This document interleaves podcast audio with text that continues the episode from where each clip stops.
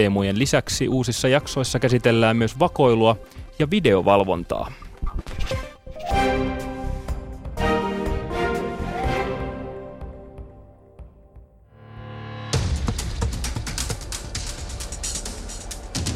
Ylepuheen urheiluiltaa.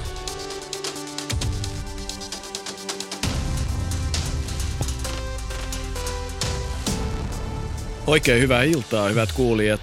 Seuraavan parin tunnin aikana, sen lisäksi, että studiossa on lämmin, niin keskustelu voi olla lämmintä. Nimittäin puhutaan asiasta, joka tulee ja koskettaa varsin isoa osaa suomalaisista. Puhutaan nimittäin harrastamisesta, urheilun harrastamisesta ja harrastamisen hinnasta, jota valotetaan aika lailla isolla pensselillä ja, ja yritetään löytää erilaisia kulmia asiaa. Niitä todellakin riittää, mutta uh, urheilua täällä Ylellä tänään moneltakin kanavalta, muun muassa Radio Suomen puolella urheiluradiot perinteisesti seuraavan kerran 19 uutisten jälkeen.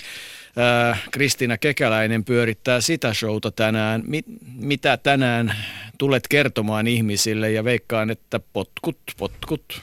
No potkut, potkut. Tuossa justiin katsoin puhelimesta, että noin puolisen tuntia sitten saatiin vahvistus tähän alkuviikosta ilmoilla olleeseen asiaan. Eli kun Ilveksen päävalmentaja, Veikkausliikassa siis jalkapalloa pelaavan Ilveksen päävalmentaja Keith Armstrong ei ilmestynyt sunnuntaina tuohon joukkueensa SJK-peliin, vaan oli kommentaattorina TV-lähetyksessä, niin tänä iltana selvyys tuli tähän asiaan siis noin runsas puoli tuntia sitten, eli Ilves antoi potkut Keith Armstrongille ja tiet jatkuvat nyt sitten eri suuntiin. Eli, eli tästä näin sitten ihan kommenttien kerran hallituksen puheenjohtaja Ilveksestä Tomi Erola kommentoi tätä sitten tuossa vajan tunnin kuluttua muun muassa.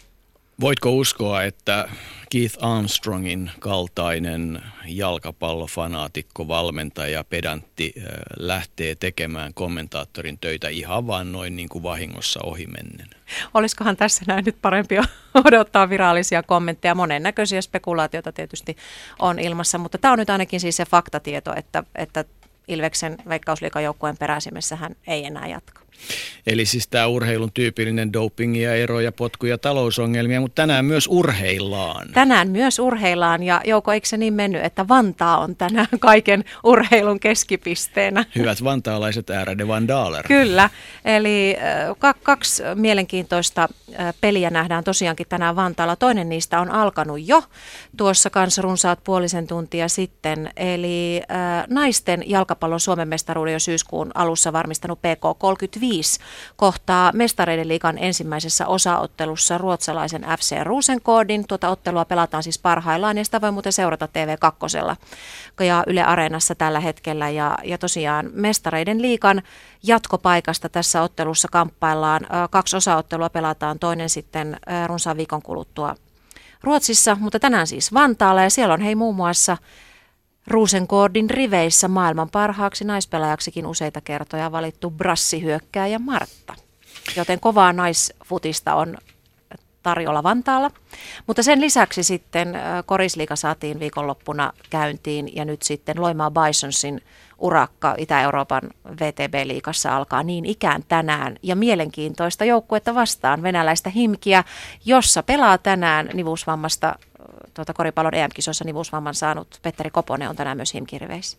Pelaa, pelaa, minkä pelaa. Pelaa, pelaa, minkä pelaa, mutta näin on kuitenkin kerrottu, että toipunut on. No pelasi jo edellisessä ottelussa, mutta vähän valitteli, että kankeita on vielä ja, ja tuota, mm. ei ehkä ihan täydessä kunnossa, mutta, mutta pelattavaa on ja mikä siinä varmasti hän myös mielellään pelaa, koska kavereita ja tuttuja ja muita on katsomassa. Mutta no että kertoi. Kummassakaan näistä ei kuitenkaan ole kyse missä millään tavalla harrastamisesta, että nämä on kyllä sitten jo... Ei, nämä on kyllä sekä naisten jalkapallo että, että tota niin, niin koris, niin, niin mitä suurimmassa määrin kovaa touhua. Mitä itse oot harrastanut? Mistä sun urheiluuras lähti? Mun urheiluura tohon? on lähtenyt kuule ihan penkkiurheilusta itse asiassa alun perin. Mun isä on, on tosi kova penkkiurheilija ja, ja tota, ja urheilija siis myöskin itse hiihtänyt ja kaikkea ja, ja näin päin pois. Mutta muistan lapsuudesta siis sellaisia hetkiä, että on seurattu isän kanssa mäkiviikkoa ja, ja yhdistettyä ja hiihtoa. Ja sitten olen ollut Jelena Välbe ladulla itsekin ja Mario Matikainen ja muuta. Mutta mun varsinainen semmoinen niin kuin, harrastuslaji, jossa mä sitten oikeasti niin urheilussa kävi, oli pesäpallo ja uinti. Että, että niitä tuli aikoinaan terveisiä vaan Suomussalmelle siinä 80-90-luvun taitteessa. Siellä oli eriomaiset harrastusmahdollisuudet, vaikka pienestä paikkakunnasta on kysymys, mutta sieltä se urheiluinnostus ja kipinä on lähtenyt. Oliko kallista? Niinpä, ei sitä omasta pussista otettu, ei mitään käsitystä muuten. Onko siitä kalli- hinnasta. Onko kallista tällä hetkellä? No tällä tavalla kahden pienen lapsen äitinä. Mulla esikoinen on viisivuotias, joka pelaa ke- kaksi kertaa viikossa futista Grankula IFKssa ja tota niin, niin, käy sen lisäksi kerran viikossa tanssimassa. Ja, ja kaksivuotias pikkusisko, joka ei myöskään voi, hän halua olla oma lyhmä, oma lyhmä. Pitää hänelle saada myös, että ei pelkästään niin kuin tyydy katsomaan veljen, veljen tota niin, niin, suorituksia, niin Kyllä, se aina kun lasku tipahtaa postiluukusta, niin täytyy sanoa, että ei mitään ilmasta puuhaa Vaikka olenkin sitä mieltä, että vastin, että kyllä tietysti rahalle saa, mutta Maksatko ei mielelläsi? Mitä? Maksatko mielelläsi? Öö, joo, siis en silloin kun mä fyysisesti nakuttelen ne laskut, niin se ei, en, en voi sanoa, että niin kuin on tyytyväinen siinä kohti, mutta sitten joka kerta kun vie ja näkee ne iloiset ilmeet ja, ja, ja tota, miten paljon molemmat tykkää niistä, niin siinä mielessä kyllä. Tästä, tätä me perataan tänään, mistä on kysymys. Onko... Kuulostaa erittäin mielenkiintoiselta. Sen, minkä työltäni pystyn, niin kuuntelen vähintään toisella korvalla. Menehän töissä. Ylepuheen urheiluiltaa. Kristiina Kekäläinen olisi hyvin voinut jäädä tänne meidän kanssa keskustelemaan, mutta urheiluraditko pitää pyörittää. Meitä on kuitenkin hyvä tiimi tällä hetkellä studiossa ja, ja ilmeisesti tänään tulee myös semmoinen ilta, että Jere Pehkonen meille meille sataa kaikenlaisia kommentteja. Eiköhän aihe varmasti puhuttaa ja niitä kommentteja voi laittaa tänne studioon lähetysikkunan kautta osoitteessa www.yle.fi kautta puhe. Ja tietenkin Twitterissä äh, hashtag urheiluilta toimii tänään myöskin niin kuin vanhaan tapaan. Ja sitten meidän studiotiimi tänään, eli tervetuloa valtion liikuntaneuvoston pääsihteeri Minna Paajanen Tampereella liikuntafoorumissa pohdiskeltiin, kuunneltiin jo aiheesta ja, ja kuultiin arvovaltaisiakin mietteitä, mitä, mitä syrjäytyminen voi aiheuttaa. Ollaanko nyt ikään kuin iholla, kun tästä aiheesta puhutaan? No kiitos ensinnäkin kutsusta. Aihehan on mitä ajankohtaisin ja jos nyt jos nyt eksyy internetin ihmeelliseen maailmaan, niin herättää lähes kaikilla keskustelupalstoilla aika paljon mielipiteitä. on, aihe on myös liikuntapoliittisesti erittäin tärkeä ja osuu, niin kuin, osuu ytimeen siinä mielessä, että valtio yrittää saada ihmisiä liikkumaan ja puhutaan yhdenvertaisuudesta ja eriarvoisuuden vähentämisestä ja tämän tyylisistä asioista tasa-arvosta, joten kyllä se vakavasti on otettu valtionkin suunnalla. Toinen ei vähempiarvoisempi keskustelija tänään on valtavasti liikunnan kansalaistoimintaa tutkinut Kati Lehtonen. Teet tällä hetkellä mittavaa työtä, omaa tutkimustyötäsi, mutta sulla on tietysti myös vahva huippuurheilijan tausta ja pohja. Äläkä hymyile ollenkaan sille, tota, se on kylmä totuus. Mutta mitä itse? Aihe on varmaan semmoinen, joka, josta niin kuin tulokulmia ainakin riittää. Kyllä riittää ja kiitos, kiitos minunkin puolesta kutsusta. Ja tota, se on niin kuin hyvin monelta kantilta mielenkiintoinen, niin kuin totesit, se on itse asiassa niin kuin sen jo pelkästään kansalaistoiminnan sisällä – ja siinä, että mitä urheiluliike asian eteen on tehnyt tai tulee tekemään, mutta myös sitten niin kuin laajemmin yhteiskunnallisesti ylipäätään just tämä fyysisen aktiivisuuden näkökulmasta, mitä Minna, Minna tuossa äsken valotti ja tavallaan si, sitten se voi niin kuin nousta aika isoihin mittasuhteisiin ylipäätään ihmisten sosioekonominen asema ja, ja sen yhteydet liikuntaan ja liikkumiseen. Se, mitä pohdin itse on se, ja, ja muutamaan lauseeseen kiteytin, on se, että, että mikä on harrastamisen ja sitten tavallaan nuorten tavoitteellisen kilpaurheilun ero ja mistä harrastamisen hinta todellisuudessa koostuu. Ja kuinka moni lapsi tai nuori todellisuudessa joutuu luopumaan urheiluharrastamisesta taloudellisista syistä ja sitten se, että mitkä on yhteiskunnan arvovalinnat. Eli, eli tässä on niin kuin semmoinen viitekehys. Henkilökohtaisesti kaikkein eniten kiinnostaa se, että, että ne, joilla kerta kaikkiaan ei ole mahdollisuutta harrastaa tai joilla, joilla ei ole semmoista tukiverkostoa, joka mahdollistaa ikään kuin lasten nuorten kilpaurheilun, niin mitä tälle ryhmälle suomalaisia tehdään niille lapsille ja nuorille ja perheille ja minkä kokoinen se on. Tiedetäänkö me, mistä ryhmästä me silloin puhutaan, Minna? Mun mielestä tarkastelutaso on, on juuri oikea siinä mielessä, että meidän pitäisi niin kuin hyvin selkeästi hahmottaa liikunnan ja liikkumisen kaikki eri ulottuvuudet, että vähän itse väistelen sellaista asetantaa, että puhuttaisiin vaan organisoidusta liikunnasta. Itse jopa kansallisessa liikuntafoorumissa päädyin miettimään sitä kysymystä, että mikä on harrastamista.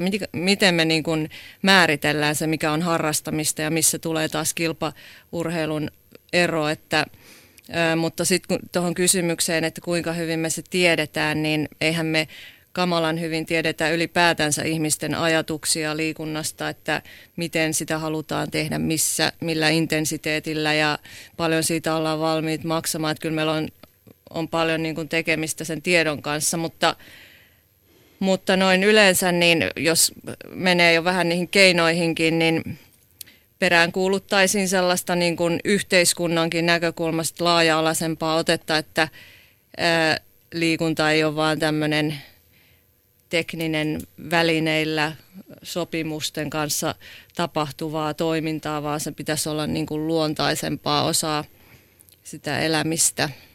Niin kuin Kati jatkat tästä, niin, niin tavallaan toinen olennainen kysymys on se, että että onko harrastaminen kallista vai onko lasten kilpaurheilu kallista ja sitten se, että et, et mikä on se tavoite, minkä takia me harrastetaan urheilua. Että onko se se, että se on se riittävä fyysinen aktiivisuus, eli tavallaan niin kuin terveysnäkökulma, onko se ilo, sosiaalisuus, syrjäytymisen estäminen, lahjakkuuden esiin nostaminen.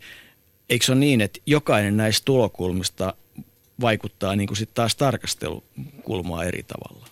Kyllä se on juuri näin, että mun mielestä nyt me ei missään nimessä ei saataisi keskustella, en tarkoita tätä hetkeä tässä, vaan ylipäätään kun on se sitten mediassa tai missä hyvänsä puhutaan harrastamisen hinnasta tai on niin ja niin paljon noussut, että me ratkaistaisiin ensinnä se, että, että juurikin, että mi, mistä me milloinkin puhutaan. Puhutaanko me niin kuin liian kovasta hinnasta suhteessa siihen, että lapsi ei pääse mihinkään liikkumaan, vai puhutaanko me pelkästään urheiluseuratoiminnasta. Että siinä on ihan valtava ero. Mm.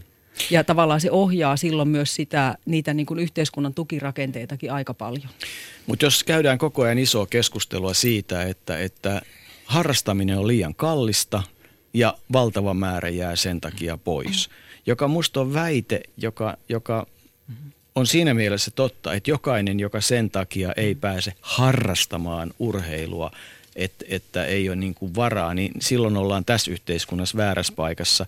Mutta onko se valtava ongelma, onko se määrä valtava, onko olemassa menetelmä, löydätkö menetelmä, jolla tämän voisi niin kuin kohdentaa, tutkia ja löytää niin kuin suurin piirtein oikein, oikeat luvut? No tota, jotainhan on yritetty, tai on, on kysyttykin esimerkiksi, kun on, on selvitetty, että miksi murrosikäiset luopuu, luopuu harrastuksesta, lopettaa kenties kokonaan. Minnalla voi olla, olla tuota jotain tarkempia lukujakin, mutta tota niin, ö, toki kaikki on mahdollista selvittää. Ja sitten taas, että miten ta- tarkkoihin lukuihin päästään, mutta niin kuin ihan varmasti suuntaa antavia on – ja tietysti yksi mielenkiintoinen kysymys olisi esimerkiksi se, että mitä vanhemmat olisi valmiita maksamaan ja lähestyä asiaa niin kuin sitä kautta, mm. että mikä tavallaan se yksittäisten perheiden maksuvalmius on ja kuinka paljon meillä on niitä, jotka pystyy sijoittamaan kuukaudessa vaikka 10 euroa tai ei yhtään tai kuinka paljon on niitä, joille tuhat euroa ei ole paljon. Nämä nyt on ihan hatusta heitettyjä, mm. mutta kyllähän ihan yksinkertaisesti kysymällä sitä, että onko liian korkea vaikka nyt sitten urheiluseura harrastamisen taso, syy sille, että lopetat harrastamisen, on mun mielestä aika selkeä kysymys. Ja kyllähän niitä on, on niin kuin yksittäisissä tutkimuksissa pyritty selvittämään. Oikeastaan niin kuin tämäkin on mielenkiintoista, että varmaan se luku, että, että todella tiedettäisiin, jos multa kysytään, mm. että maksaako joku liikaa, niin Ainahan kaikki aina maksaa liikaa. Aina haluttaisiin, että tämä on, niinku, tämä on niinku tavallaan se väärä lähtökohta. Itse jos mietin sitä, mitä on investoinut, investoinut, sijoittanut, maksanut erilaisia harrastusmaksuja, ja mitä sillä on saanut, niin summat voi olla isoja, mutta kyllä pahasti jää plusmerkkiseksi omassa mm. elämässä. Hyvä, kun on voinut sen tehdä tai joku on avittanut tekemään, ihan miten vaan. Mut, mutta siis se, että, että silloin kun puhutaan siitä alkupäästä, että en pääse mukaan, koska maksaa liikaa, niin silloin on paha tilanne. Mutta sitten siinä olisin aika tarkka, että, että – että onko tämä niin sanottu dropout tai lopettaminen. Mä puhuisin mieluummin lopettamisesta. Onko silloin talous oikeasti kysymys vai onko kysymys kyllästymisestä? Onko kerta kaikkiaan, tämä ei ole mun juttu. Että sitä ei saa sitten verhota väärin talousasioiden kanssa. Mitä sanot Minna? Joo, tämä on tota, mitä enemmän tämä asia on ollut julkisuudessa, niin sitä enemmän on alkanut niin kuin yhteistyössä tutkijoiden kanssa syntyä tällaisia kysymyksen asetteluita, että, että muun muassa vuonna 2014 tehtiin tutkimus noin kolmelle tuhannelle lapselle ja nuorelle, jossa kysyttiin, että kysyttiin siis sekä harrast, siis hintaa esteenä harrastaa liikuntaa ja sitten toisaalta, että kuinka monelle se hinta oli syy lopettaa liikunta. Tämä tutkimus löytyy liikuntaneuvoston internetsivuilta ja se osoitti siis sen, että noin viidennes, vähän yli näissä vi, vitos, viiva se, siis ysiluokkalaisista niin koki hinnan harrastamisen esteeksi. Mutta sitten toisaalta niin tämä syy lopettaa harrastaminen hinnan vuoksi, niin oli taas 44 prosenttia, että ei ollenkaan – erittäin paljon tai mel, melko paljon, 13,5 jonkin verran, 42 prosenttia, että tässä on aikamoiset haitarit sitten mä kyseenalaistan tai kysyn sitä, että kuinka hyvin lapsi pystyy vastaamaan tämmöiseen kysymykseen. Niin, ja sitten semmoinen mututuntuma on se, että jos yksi ikäluokka on noin 60 000 ja, ja sitten kun lasketaan kuinka moni siitä on kiinnostunut harrastamaan liikuntaa, kuinka moni harrastaa liikuntaa, kuinka moni haluaa mennä tavoitteelliseen liikuntaan, urheiluun, jossa maksu alkaa tulla mukaan ja kuinka monelle se sitten muodostuu Suomessa ongelmaksi, niin joku luku oli, että, että, tota, että silloin puhuttaisiin taas ehkä viidestä prosentista. Niin, niin tota, jos me sitten ruvetaan näitä miettimään ja sitten otetaan vaikka, vaikka, että se kohdistuu 5-10 vuoteen, niin me puhutaan sit ongelmasta, jonka, jolla tällä ihan siis mutu matematiikalla puhutaan tuhansista, niin, niin tota, silloin me myöskin ollaan varmaan semmoisen ongelman äärellä, joka, joka olisi niin kooltaan ratkaistavissa vai mitä? No, Otetaan ensimmäinen puhelu nimenomaan asiantuntijalle ja ihmiselle, joka asiaa nyt pohtii. Eli ää, äh, jos nyt oikein arvaa, niin ollaan, ollaanko Oulun lentoasemalla ja, ja tota, liikkuva kouluohjelman johtaja Antti Blum, olet matkalla kohti Etelä-Suomea, näinkö on? Joo, kiitoksia Jouko ja hyvää iltaa minunkin puolesta, että juuri oikein ymmärretty Oulun lentokentällä ja juuri Hornettien kohina saatiin pois taustalta. No hyvä. Tota, et ole kuullut, mitä olemme tähän mennessä puhuneet. Ollaan vähän pohdittu sitä, mutta tänään puhutaan tota, harrastamisen hinnasta ja, ja siitä problematiikasta, että ketkä mahdollisesti jää ulos liikunnan harrastamisesta taloudellisista syistä, nimenomaan taloudellisista syistä, niin, niin sanoppa joku pohjaviisaus ö, omalta tuoliltasi tähän asiaan. Tärkeä aihe ja tunnen toki molemmat asiantuntijat, viisaat asiantuntijat, jotka teillä siellä studiossa on asiasta keskustelemassa ja heidän kanssaan käynyt tästäkin asiasta sen verran taustakeskusteluja, että tiedän, että ajatuksemme ovat suurin piirtein samassa suunnassa, mutta jos tässä nyt harrastamisen hinnasta sanoisin, ja jos otetaan sitä kansallisesta liikuntafoorumista ja siellä käydystä keskustelusta kiinni, niin kyllähän tämän akateemikko Robert T. Putnamin ajatukset siitä, että meillä on tavallaan nyt tässä tapauksessa voi sanoa, että vapaa-ajan kulutus polarisoitunut hyvin pitkälle niihin, joilla on varaa kuluttaa, jotka kuluttaa, jotka sitä kautta omaa sosiaalista pääomaa ja niihin, joilla ei ole. Ja se on nyt ehkä tämmöinen lähtötilanne tämänkin asian suhteen. No nyt suora kysymys. Onko se, mitä johdat, yksi kärkihankkeista, eli liikkuva koulu, Pystyttekö tarjoamaan jotain konkreettista apua tähän problematiikkaan lyhyellä, puolipitkällä ja pitkällä aikavälillä? Ainakin resursseja tuntuu koko ajan tulevan jonkun verran lisää. No, Joo, kyllähän tässä kohtaa voitaisiin ajatella tämän asian suhteen niin, että koulupäivä on yksi mahdollisuus tuoda sitä harrastustoimintaa lisää lapsille. Me tietysti liikkuva kouluohjelman puitteissa tehdään ennen kaikkea koulupäivän sisällä sitä fyysistä aktiivisuutta erilaisilla keinoilla, mutta sitten siinä tietenkin tulee kyseeseen myös välittömästi sen koulupäivän läheisyydessä tapahtuva toiminta, että joko aamulla ennen koulun alkua tai iltapäivällä koulun jälkeen, niin kyllä tässä olisi varmasti paljon hyödyntämätöntä pää, ää, potentiaalia. Eikö nämä ole vähän niin kuin sisko ja veli keskenään tämä koulupäivän sisällä präjääminen ja siitä tavallaan sitten koulupäivän jälkeen jatkaminen? Kyllä, kyllä, kyllä, että tota, opetus lainsäädännön suhteen tietysti on, on iso ero, että puhutaanko opetussuunnitelman sisäisestä toiminnasta vai välittömästi koulupäivä opetus tai koulun muusta toiminnasta, joka kerhotoimintakin esimerkiksi voidaan siihen käsittää, mutta että kyllä ihan, ihan samasta, samasta asiasta puhutaan ja varsinkin niiden koulun olosuhteiden hyödyntämisen suhteen, niin samat liikuntasalit ja pihat siellä palvelee heti koulupäivän jälkeen ja ennen kuin koulupäivän sisällä. Jos vetäisin mutkat suoraksi, Kati jatkaa ihan just, niin tota, sanoisin niin, että, että jos koulussa tavallaan jopa esikoulu ja sitten siitä eteenpäin, niin tarjotaan joka päivä mahdollisuus fyysiseen aktiivisuuteen, hauskaan, moneen lajiin tutustuttavaan urheilutoimintaan, niin jopa seuratoimintakin olisi aika paljon mielekkäämpää, koska sitten seurat keskittyisi ehkä siihen omimpaan osa-alueeseensa, eikö niin? Tämä kysymys oli mulle, eikö? Kyllä. Tota, joo, Kyllä, kyllä. Että, että tietysti seurassa, seurassa tehdään ja on tehty vuosikymmenet Suomessa hyvää työtä sen liikunta- ja urheilukulttuuri eteen ja tehdään edelleen. Ja tämä polarisoituminen koskee nyt tietysti siltä osin, kun teki siellä keskustelua käytte, että, että se poten tai se kansanosa, joka siitä harrastuksesta maksaa ja on valmis maksamaan, niin se on kaventunut. Eli, eli se on pienempi osa, mutta tota, ja, ja ei siltä ryhmältä minun mielestäkään ei pitäisi ottaa mitään pois, mutta että pitäisi ehkä katsoa, että miten me pystytään sitä harrastavaa massaa kasvattamaan. Ja tässä kohtaa tämä koulu voisi palvella myös seuratoimintaa siltä osin. No joo Antti, semmoisen mä ajattelin sulta kysyä tämän liittyen tähän liikkuva kouluun ja nyt tuntiliikuntaa koulupäivän sisälle, joka hallitusohjelmassakin on, niin Tietysti järjestöyhteistyö koulussa, niin sillähän on kuitenkin pitkät historiat. Lajiliitot, seurat on tehnyt sitä työtä aika kauan ja iltapäiväkerhotoiminnassa on ollut mukana pitkän aikaa. Niin miten sä niin kun näet tällä hetkellä, että mikä se aito todellinen potentiaali oikeasti kansalaisjärjestöissä on? Se nyt sitten vaikka liikunnan näkökulmasta ehkä ensisijaisesti urheiluseurat, mutta sitten tietysti myös muutkin, vaikka nyt kuvitellaan 4H tai partio, jossa tulee tämmöistä aktiivisuutta ja, ja touhuamista – niin aidosti ja oikeasti, että vaikka kello 13 tai 14, kuinka moni meidän nyt muutamasta tuhannesta urheiluseurasta pystyy paikallisesti tulemaan ja ottamaan sen tilan ja paikan siellä koulupäivän sisällä? Kati haastaa sitten tuommoisella helpolla kysymyksellä heti alkuunsa.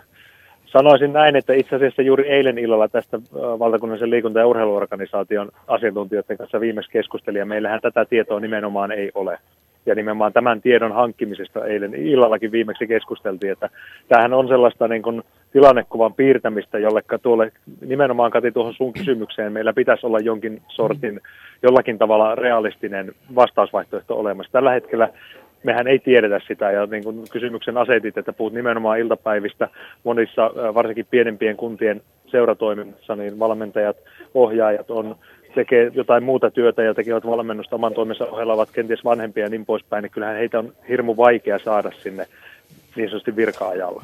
Ja tämähän tietysti liittyy siihen kysymykseen myös osaltaan, että kuinka paljon sit mahdollisesti yhteiskunta olisi valmis erinäköisillä tuilla tai hankerahoituksella, joka niin kuin tavallaan liikkuva koulu ohjelmaankin liitännäisenä liittyy, paikallisesti sinne valuu kuntatasolle jonkun verran muualtakin kuin ohjelman puitteissa, että et tarkoittaako tämä mahdollisesti tulevaisuudessa sitä, että esimerkiksi palkattujen ihmisten määrä urheiluseurassa tulee lisääntymään, eh, joka sinällä on ihan hyvä asia, mutta siellä voi niin kuin lumipallo lähteä kieriin myös toiseen suuntaan sitten aina, että tavallaan se palkan maksu on jostain myös saatava, että, että niin kuin tässä alussa joukkokin totesi, että tämä ei ole niin kuin yksinkertainen asia, mutta mutta tavallaan myös tällä niin kuin kansalaistoimijoiden tuomisella koulupäivän yhteyteen, niin sillähän voi olla myös niin kuin oikeasti rakenteellisia muutoksia, että se tuo mukanaan tänne kansalaistoimintaan sisään, sisään niin kuin tämän ammattimaisuus versus vapaaehtoisuus akselille.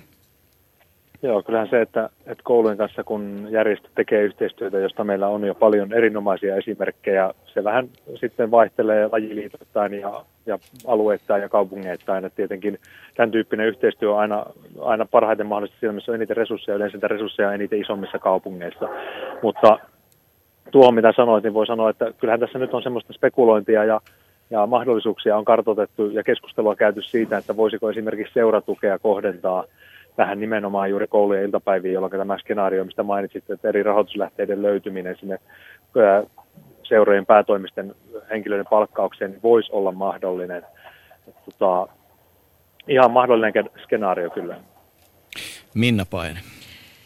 Joo, oikein relevantti oli tuo edellinen kysymys, mutta ehkä mä ennemminkin kommentoin Antille sitä, että, että tässähän liikkuvassa koulussa ja kaikessa siihen liittyvässähän on todella ilahduttavaa se, että siinä nimenomaan mennään tai on mahdollista ratsastaa kaksilla rattailla, että paitsi viedä sitä fyysistä aktiivisuutta siihen koulupäivään, mutta sitten miettiä tätä koulupäivän jälkeen tapahtuvaa toimintaa. Ja mä oikeastaan niin kuin miettisin sitä myös ö, järkevyyden näkökulmasta, että, että onhan meillä vähän myöskin sitä viestiä, että kuinka järkevää on se, että lapsia kyyditetään ympäri kaupunkeja harrastamaan ohjatusti mitä tahansa lajia, että, että voisiko se purkaa tavallaan sitä, tehdä siitä päivästä vähän mielekkäämpää, että vanhemmat voi olla sitten töissä ja lapsilla on mielekästä tekemistä, että kuinka paljon meillä on sitten perheitä tavallaan kipurajalla, että voihan sen kysymyksen kysyä niinkin, että jos harrastaminen on vaikka 300 euroa kuukaudessa, että, että kuinka nopeasti se kellahtaa sinne kielteiselle puolelle. Ja siinä mielessä mun mielestä tätä kannattaisi niin kuin hyvin vakavasti kehittää tätä seurakoulu tai mitä tahansa muu yhdistystoimintaa sinne koulupäivän jälkeen. Joo, nyt mietin, että ei tämän olla kysymystä, mutta mä olen kanssa ihan samaa mieltä siitä ja, ja tota, sen niin kuin konseptin kehittäminen seuran ja koulun ja kunnan liikuntatoimeen ja opetustoimen välisestä yhteistyötä, niin ehdottomasti, että että me ollaan nyt viisi vuotta tehty liikkuvaa koulua ja lähdetty silloin porukassa jumppaamaan sitä järjestöjen, seurojen ja koulujen välistä yhteistyötä ja päästy siinä me, me, joidenkin lajiliittojen ja tota, alueiden osalta niin hyvinkin pitkälle, tai niin kuin todella hyviä kokemuksia saatu sieltä, mutta että ollaan kuitenkin aika lailla alussa. Ja sitten jos mietitään sitä, että koulussa on liikuntatilat, erinomaiset liikuntatilat monessakin koulussa, jokaisessa koulussa on jonkinlaiset liikuntatilat, niin tota, siellä on kuitenkin sitä potentiaalia sen käytön suhteen siinä iltapäivässä. Ja sitten tietysti, jos tähän vielä kytketään se, että meidän pienimmillä lapsilla, siis ykkös-kakkosluokkalaisilla on tosi lyhyet koulupäivät, jos minimitunneilla mennään ykkösluokkalaistakin osalta, niin se on alle neljä tuntia keskiarvoisesti per päivä, niin sitten, ja, ja vanhemmat on kuitenkin siinä yleensä sinne neljä asti töissä, tai jos on vuorotyötä, niin jotain muuta rakennetta, mutta, mutta että siellä olisi niin kuin, kyllä tässä olisi monia hyötyjä löydettävissä. Niin ja sitten me tullaan siihen, että, että kun miettii nyt pari 30 vuotta taaksepäin ja, ja, ja muuta vastaavaa, sitä muutosta, mikä harrastamisessa on tapahtunut, joka on aika relevantti. Ensiksikin se, että, että tänä päivänä todella aloitetaan hirmu aikaisin tämä tuotteistettu seuroissa tapahtuva ohjattu liikuntatoiminta, eli 4-5-vuotiaat lähtee kerran viikossa, kaksi kertaa viikossa, saattaa mennä useamminkin.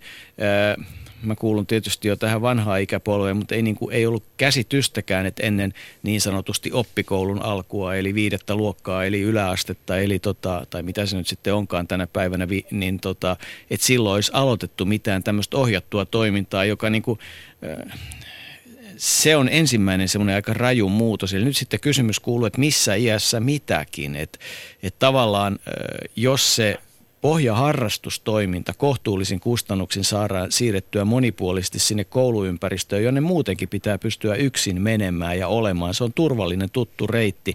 Niin, niin kyllähän se periaatteessa pitäisi sitten vapauttaa tietyllä tavalla myös resursseja niiden seurojen iltatoimintaan ja taas sitten siihen vähän vanhempien ryhmien tavoitteellisempaan harrastamiseen ja, ja niin kuin tavallaan, että tämä työnjako on yksi myös, joka lisää resursseja ja, ja vaikuttaa kustannuksiin, vai Antti?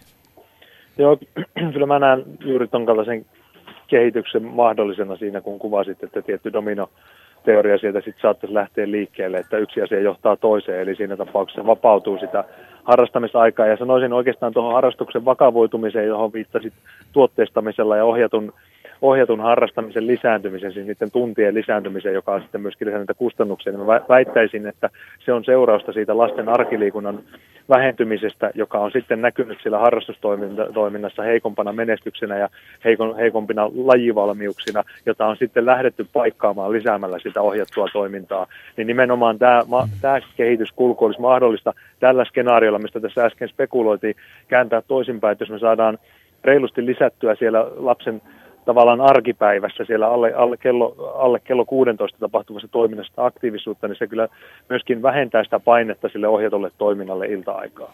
Niin, nimenomaan tietyysryhmissä, mutta sitten taas mahdollistaa niille lahjakkaimmille sen, jos puhutaan urheilun näkökulmasta, joka tietysti ei ole niin kuin yhteiskunnallisesti ehkä se mutta yksilön kannalta se on mielenkiintoinen näkökulma, niin se lisää niitä mahdollisuuksia, että määrää tulee riittävästi, jolloin sen päälle on helpompi rakentaa sitä taitoa ja osaamista ja lahjakkuutta jalostaa, eikö niin?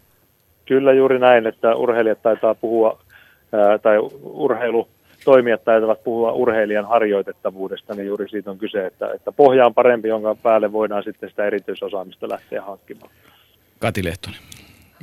Antille vielä tästä liikkuvasta koulusta ehkä semmoinen voit visioidakin tai jos sulla on varmaa tietoa, niin voit senkin tuoda esille, mutta että tavallaan tämän liikkuva koulu-ohjelman kautta mennään tämmöiseen aika isoon instituution kouluun, niin näetkö sä, että tässä olisi mahdollista tämän ohjelman ja, ja sen kautta, kun se jalkautuu paikkakunnille ja, ja sinne koulurakenteisiin ja sisälle, niin tavallaan myös muuttaa tätä meidän niin koko liikunta- ja urheilujärjestelmää omalla tavallaan, että siitä koulusta, kouluympäristöstä ja koulupäivästä tulisi oikeasti tulevaisuudessa se liikkumisen ja, ja mahdollisesti urheilunkin paikka. Kaikki ne lisämausteine ja ulkopuolisine toimijoineen. Ja sitten ehkä siihen liittyen vielä, että nyt on puhuttu paljon taas, että niin kuin järjestöt menee sinne iltapäivään, niin, niin onko meillä oikeasti niin, että, että se liikkumisen ja harrastamisen paikka pitää olla urheiluseura tai pitää olla joku muu järjestö, että että tota, miksi meillä ei esimerkiksi kunnissa voi olla liikunnan ammattilaisia palkattuna toimimaan lasten ja nuorten iltapäivissä? Tota, jos tuohon viimeiseen kysymykseen vastaan ensimmäisenä, niin näinhän jo onkin. Ja tämä menee sitten toisaalta siihen keskusteluun, mitä te, millä te avastitte tätä teidän keskustelua siitä, että, että mitä me käsitetään siinä harrastamisena. Että meillä on Easy Sports-toimintaa Helsingissä ja juuri tänään kuulin Oulun Action-liikunnasta, jotka molemmat on siellä iltapäivissä. Oulun Action-liikunta on, ei maksa mitään ja Helsingin Easy Sport-toiminta on hyvin edullista muutaman kympi lukukausi vai vuosi. Että kyllähän tämmöistä toimintaa on, mutta se ei ole sitten semmoista tavoitteellista kilpaurheiluun tähtäävää harrastustoimintaa, niin kuin ehkä perinteisesti tai kun, kun perinteisesti ymmärretään harrastu, ää, seuratoiminnan kustannuksista puhuttaessa. Mutta tota, Eli se on yksi vaihtoehto, mutta se on ehkä suunnattu sitten eri kohderyhmälle. Ja sitten mitä kysyit ihan ensiksi siinä, että näinkö mahdollisena tämän konseptin kehittämisen ja, ja tämän, tai sen yhteistyön tiivistämisen ja näin, niin sanotaan, että en mä sitä näe mahdottomana. Että ehdottomasti näen, että kyllä me siinä kehittämisaskeleita voidaan ottaa, mutta niin kuin ehkä saatoin, tai kun tiedän, kun olemme tästä asiasta ennenkin keskustelleet, että, että helppoahan se ei ole. Eli se yhteistyö luottamuksen löytyminen sen koulun ja sen seuran välille, niin se, se on kyllä niin kuin aikaa vievä voi sanoa, että vähän hauraskin prosessi. Eli kyllä siinä tarvitaan ammattimaisuutta, siinä tarvitaan osaamisen kasvattamista, ehkä osin puoli ja toisin. Että tietysti tässä kohtaa ensimmäisenä järjestäjän kohdalla siitä, että minkälainen ammattilaisyhteisö se koulu on, minkä kanssa toimitaan ja mitkä siellä on pelisäännöt, mitä pitää noudattaa. Ja sitten taas toisaalta myöskin koulun puolella, joka on hyvin itsenäisesti tottunut toimimaan, niin että kuinka koulu avaa ovensa sille ulkomaailmalle, joka nyt on sitten ihan uusi opetussuunnitelmienkin mukaista, että, että se ei ole pelkästään liikuntaseurat, jotka siellä on, vaan mahdollisesti jatkossa jopa yrityksiä myöten pitäisi kouluja tehdä yhteistyötä. Antti, lyhyt kysymys väliin ennen kuin jatketaan, että milloin kone lähtee? Tota, 19.10. Hyvä, voidaan vielä kaksi-kolme minuuttia jatkaa.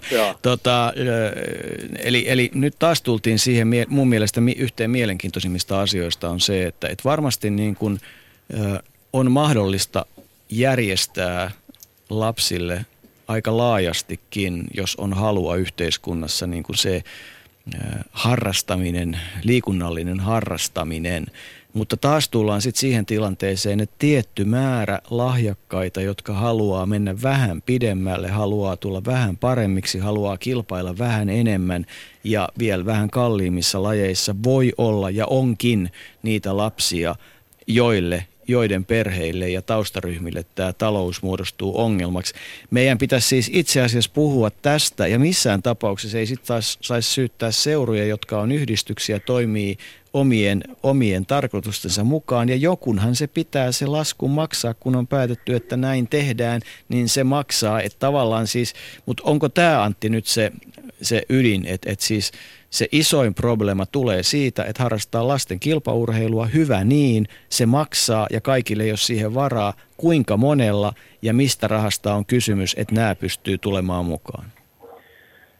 Joo, no akateemikko Putnam sanoi liikuntafoorumissa amerikkalaiseen yhteiskuntaan peilaten, että, että jo viisivuotiaana lapset eriytyy mahdollisuuksien mukaan, puhutaan sosiaalista taidoista ja ehkä oppimisen valmiuksista, niin, että esimerkiksi koulu enää sitä paikkaa. Niin kyllä tässä niin kuin samansuuntainen kehitys meillä tässäkin on, että, että aikanaan tein oman graduni, tein 12-16-vuotiaan vuotiaiden lasten kilpaurheilusta, nimenomaan harrastamisesta jalkapallossa, koripallossa ja jääkiekossa. Ja siellä se mun silloin tietysti se nyt ei, ei ole kovin vakavaa tiedettä, mutta että siellä se johtopäätös oli sen suurtainen, että jo, jo, ja nämä kolme lajia erosi kustannukselta toisistaan siltä, että jalkapallo ja jääkiekko oli kalliita ja koripallo maksoi muutaman kympin niin tota, kuussa, niin, niin sitten käytännössä kaikkien lasten lajista riippumatta vanhempien sosiaalinen tausta oli hyvin samantapainen. Että kyllä se näytti jo silloin siltä, että eriytymistä on tapahtunut että se, että onko tämä ongelma, kun tämä on, tämä on tavallaan koko yhteiskunnan ongelma, että mä en usko, että liikuntasektori sitä pystyy yksin ratkaisemaan, ehkä niin kuin näin lyhyesti tiivistetty. Minna ja sitten vielä Kati. Yritetään saada sut jäämään koneesta Ouluun, niin voit olla loppuun asti meidän kanssa tässä. Pakko käyttää tilaisuutta hyväksi, kun oot, oot nyt kouluissa pyörinyt. Vähän hyppään ehkä boksin ulkopuolelle, mutta mä taas itse niin kuin näen kaikin tavoin tämän liikkuvan koulun niin keinona laventaa liikunnan resurssoinnin tai, tai niin kuin toimenpiteiden hartioita siis sillä tavoin, että on se tulokulma oikeastaan mikä tahansa, mitä tässä on tuotu esille. Mutta mä kysyisin sinulta kysymyksen, että minkä sä näkisit ohjelman johtajana niin keskeisimpänä kehittämistarpeena, että onko se niin kuin kouluissa olevat olosuhteet, rehtoreiden tietoisuus asiasta, onko se kuntien väliset erot liikunnassa tai ihan niin kuin tämän koko ohjelman kannalta tavallaan keskeisimpänä asiana, mihin me, mistä meidän pitäisi olla nyt erityisen huolissaan? Tai tarvitseeko niin, no, olla mistään niin, huolissaan? Niin, joo, joo, hyvä täsmennys. En mä, mä en ole erityisen huolissani niin kuin tässä kohtaa mistä. Tänään kysyin Oulun oli sata ihmistä, oli oululaisia opettajia, rehtoreita ja liikuntatoimen edustajia, oli seminaarissa kuulemassa ja kysyin, että onko tämä tunti liikuntaa päivässä, täytyy sanoa Katille, että se on päivässä, ei koulupäivässä, mutta koko päivässä, että onko se realistinen tavoite, eikä siellä kukaan viitan, mä myös kysyin, että kenen mielestä se ei ole realistinen tavoite. Ja kenenkään mielestä se ei ollut. Ja noin reilu kolmas osa ehkä ehkä tota, totesi ja viittasi sitä, että heidän mielestään tavoite on saavutettavissa. Että en, en ole sen, sen puolesta en ole huolistani, erityisen huolistani mistään, mutta kyllä sanotaan, että ihan ensimmäisessä, kun me puhutaan siellä koulupäivässä siellä tapahtuvasta toiminnasta, niin opettajien asenteet on se, missä, meidän, missä meillä on eniten petrattavaa. Että meiltä löytyy lähes kaikista Suomen kouluista löytyy innokkaita henkilöitä, jotka on valmiita edistämään tätä, mutta se ei taas riitä, koska ne opettajat jää pitkässä juoksussa yksin siellä työyhteisössä ja se työyhteisön toimintakulttuurin muuttaminen ei ole mahdollista, ellei koko henkilökunta se asian takana. Eli Eli tähän niin kuin laajasti siihen työyhteisön, opettajayhteisön tematiikkaan tai siihen osaamiseen ja ennen kaikkea ei ehkä vielä osaamiseen, vaan vielä enemmän ehkä asenteisiin vaikuttaminen on se, se asia, mistä pitäisi ensin lähteä liikkeelle. No sitten jos puhutaan pidempiaikaisten edellytyksien tekemisestä, niin olosuhteet, niin kuin mainitsit se, että, että kun me panostetaan, on jo panostettu, mutta nyt jos valitaan ää, enemmän painopisteeksi koulujen olosuhteet ja niiden parantaminen koulun käytäville ja aulatiloissa liikuntasalien ja pihojen lisäksi, niin niin ne tekee edellytyksiä seuraavaksi kymmeneksi vuotta, että kyllä se on tärkeä asia. Ja sitten tämä järjestö toiminnan ja järjestöjen ja koulun yhteistoiminnan kehittäminen, jota on jo tehty ja jossa tässä niin tämä spekulaatiossa ollut seuratuen kohdentaminen antaisi kyllä hienon mahdollisuuden, niin kuin juuri tässä äsken viimeiset 20 minuuttia keskusteltiin, että, että näistä palikoista niin mä näen ne mahdollisuudet. Näitä palikoita kehittämällä niin meillä on mahdollisuus päästä siihen tavoitteeseen tunnin liikuntaan päivässä, ehkä, ehkä jopa mennä siitä yli varsinkin alakoululaisten kohdalla.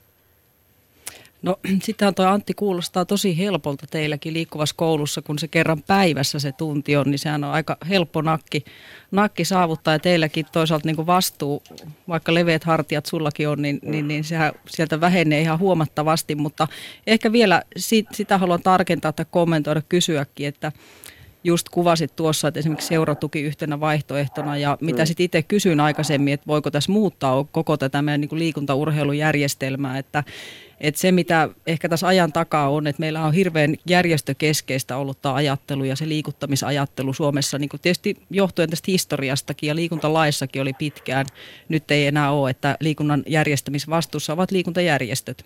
Mm. Että tavallaan niin kuin sitä, sitä niin kuin ehkä vielä perään kuuluttaisin että, ja myös niin kuin kannustan liikkuva koulu-ohjelmaa myös ajattelemaan sitä liikuttamista uudella tavalla.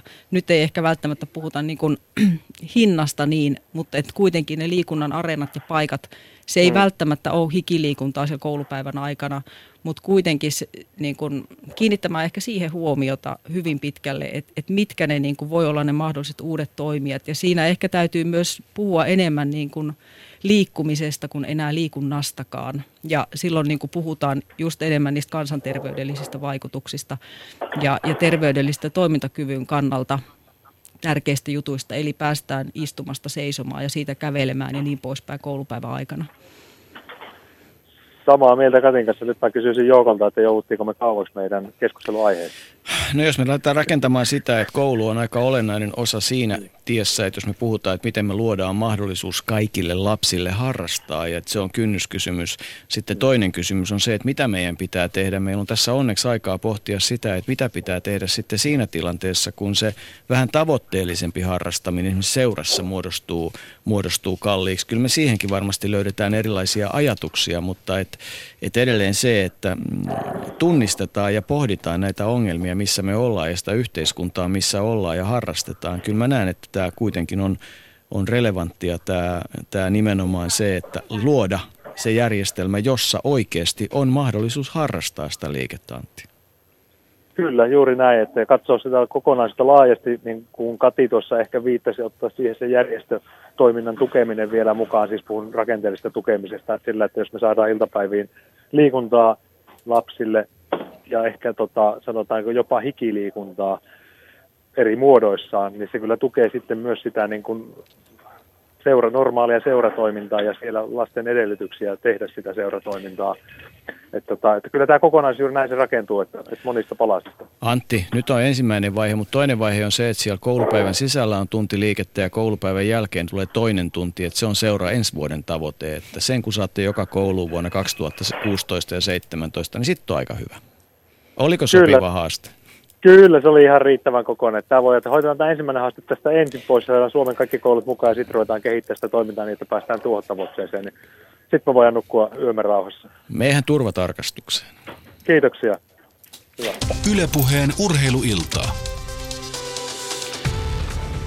Helposti, helposti tässä mennään kyllä ehkä hiukan uloskin aiheesta tietyllä tavalla, mutta nämä pohjarakenteet ja ne mahdollisuudet, kyllä siis kyllä se koulu on kuitenkin yksi niitä, sinne ne kaikki lapset menee, se on se paikka ja ja, ja se, että seurat tekee erinomaista ja hyvää työtä, ja, mutta että kun se lähtökohta on se, että kun se on yhdistystoimintaa, se pitäisi minusta aina muistaa. Ne on yhdistyksiä, jotka tekee omaa toimintansa, niihin liitytään jäseniksi, sinne saa liittyä, sinne otetaan, sinne ei ole pakko mennä, niin ne ei tällä organisaatiolla ei voida ratkaista sitä koko liikkumattomuuden ongelmaa, eikä se, se niin kuin, sitten sitä niin kuin miettiä kokonaan uudestaan. Ne tekee omilla ehdoillaan, pitää tehdä omilla ehdoillaan, saa tehdä omilla ehdoillaan. Sitten, että miten sitä toimintaa tuetaan, se on toinen kysymys. Kati? No kyllä just osuit asian ytimeen tavallaan, että ja mitä Antillekin niin kuin sanoin, että me, meillä on ollut hirveän pitkään ja yhä edelleenkin vähän on se malli, malli että tota, ikään kuin järjestöt,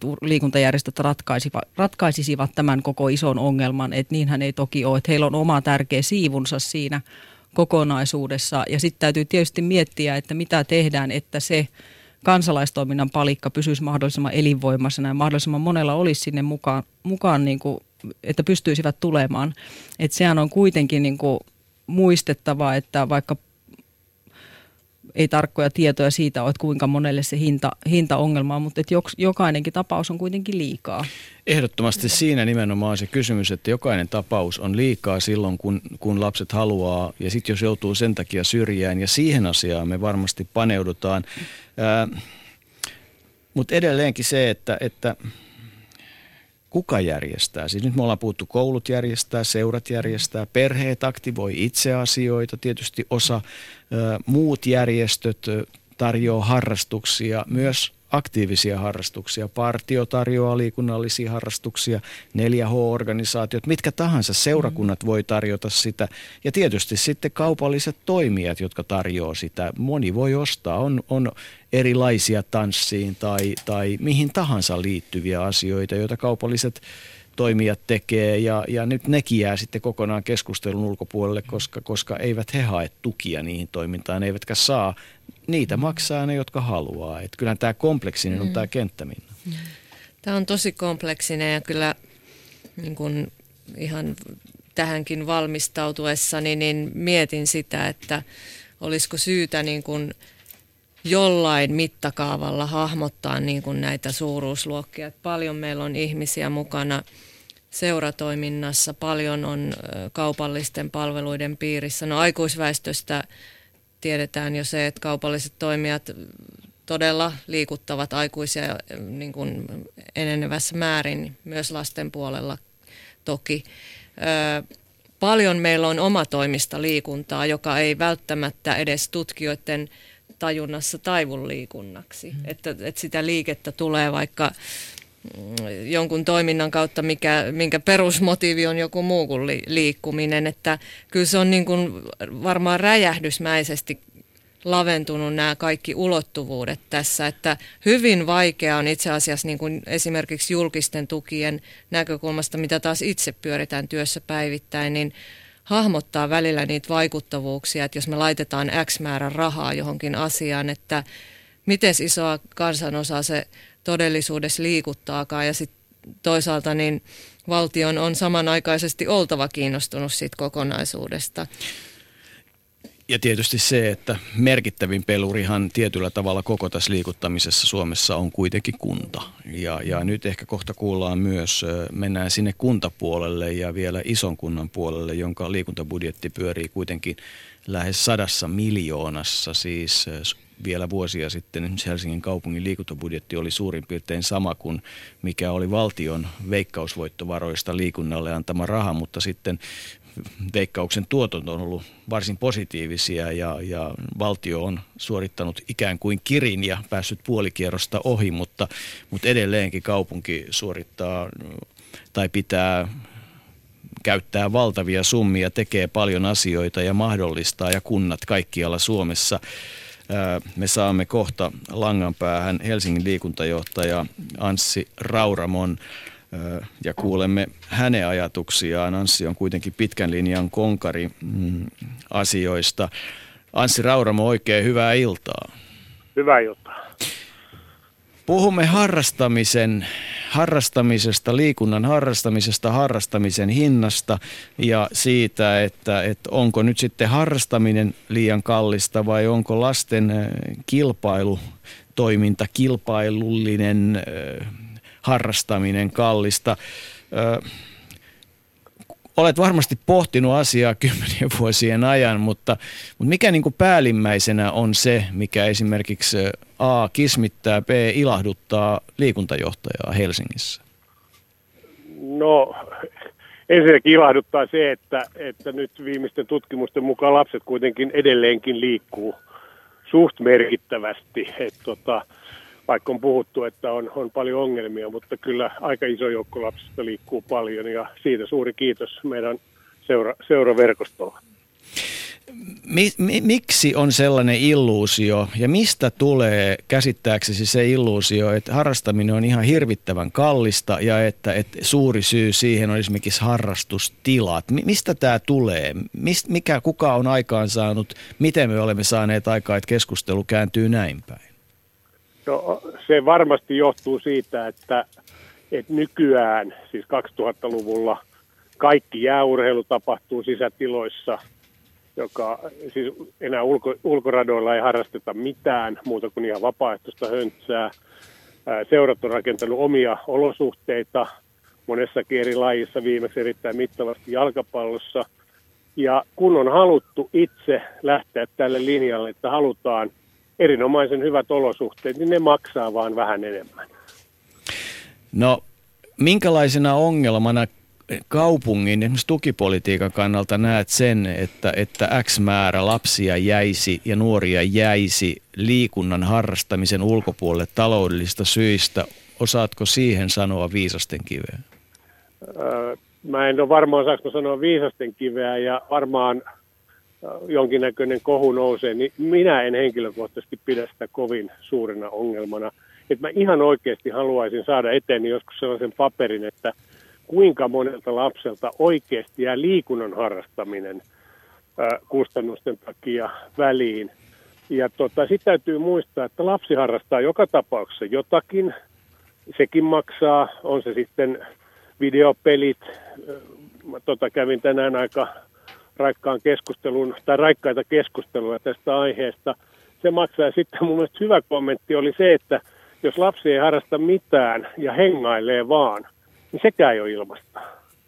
Et tuota, kyllä tässä on vähän sellainen kysymys siitä, että kun liikunta on varmasti kalliimpaa kuin mun nuoruudessa, jolloin tehtiin paljon vapaaehtoistyötä ja muuta, niin kun näihin on tullut oikeasti hinta, niin se hinta vaan on sitten sellainen liikunnassa vähän mörkö, joka, joka tuota, ei saisi siellä olla.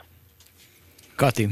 No ehkä tuohon tarttuisin tuosta liikuntapaikkarakentamisesta. Sanoit, että seurat haluaa parempia laadukkaampia olosuhteita, näin varmaan on, mutta ehkä varmaan niin kuin Helsingin mm, tilanne, tilannetta ainakin tiedät sillä tavalla tarkemmin, että kuinka paljon niin kuin esimerkiksi Hesan alueella on, on niin kuin seurojen itse rakentamia ylläpitämiä tiloja, koska se on ihan olennainen kysymys myös tämän kulurakenteen kannalta kannalta, että kun seura investoi johonkin, niin se jollain tavalla näkyy myös mahdollisesti siellä harrastajan, harrastajilta perittävissä maksuissa ja niin poispäin. Ja sitten ehkä myös seuraava kysymys osittain Minnalle, että, että laahaako meillä nyt sitten liikuntapaikka rakentaminen jotenkin ihan niin kuin valtakunnallisestikin sen, sen suhteen perässä, että seuraako se niin kuin nuorten lasten niin kuin suosituimpia harrastuslajeja ja pitäisikö tuki kanavoitua johonkin muuhun vai onko ne ylipäätään liian alhaiset ne ne tavallaan niin kuin taloudelliset resurssit, mitä liikuntapaikka rakentamiseen ja ylläpitämiseen laitetaan?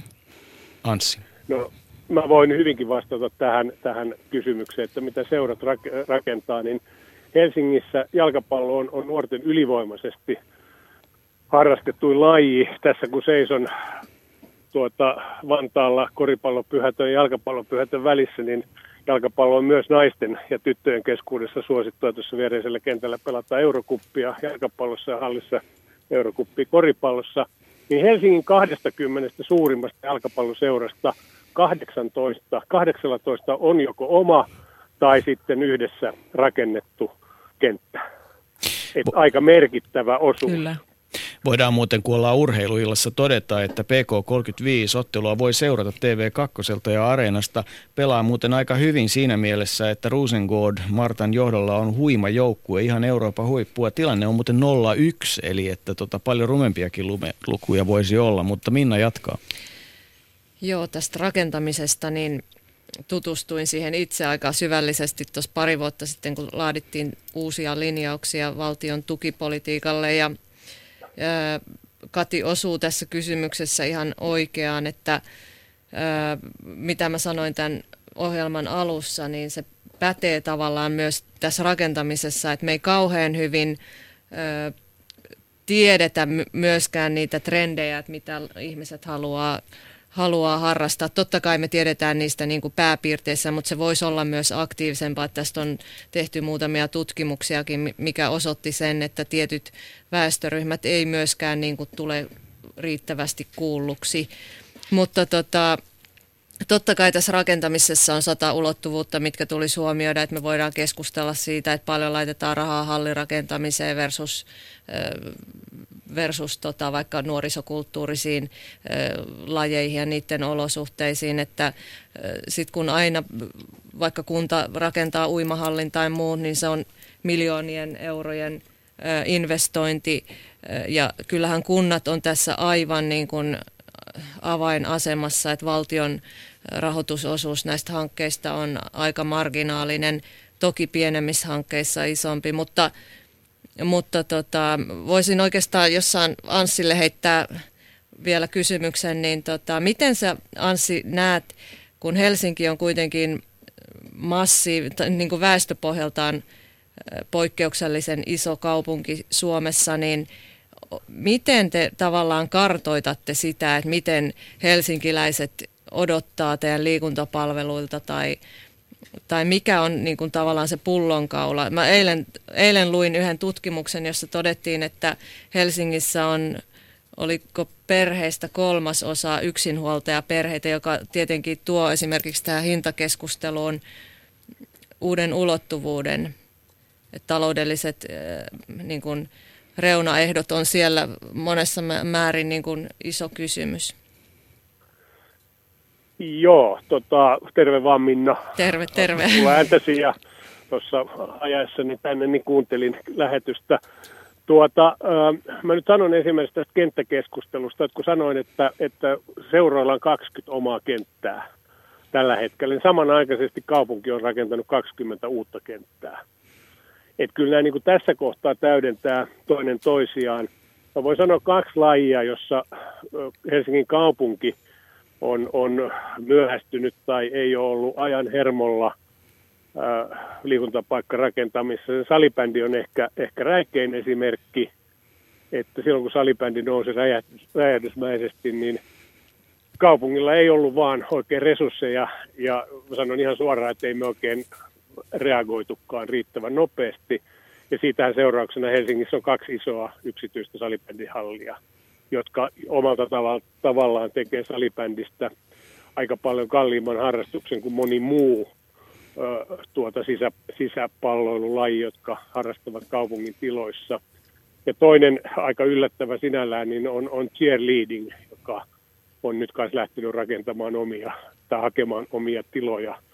Mutta muuten noin perusliikuntaa varten mä väitän, että Helsingin kaupungilla on tiloja aika hyvin, jos tätä aikaa niiden tilojen käyttöön löydettäisiin paremmin. Eli jos me saataisiin sanotaan 15, kello 15, 17, 30, 18, sille välille kaikki hallit tehokkaaseen käyttöön, niin aika moni ongelma ratkeaisi.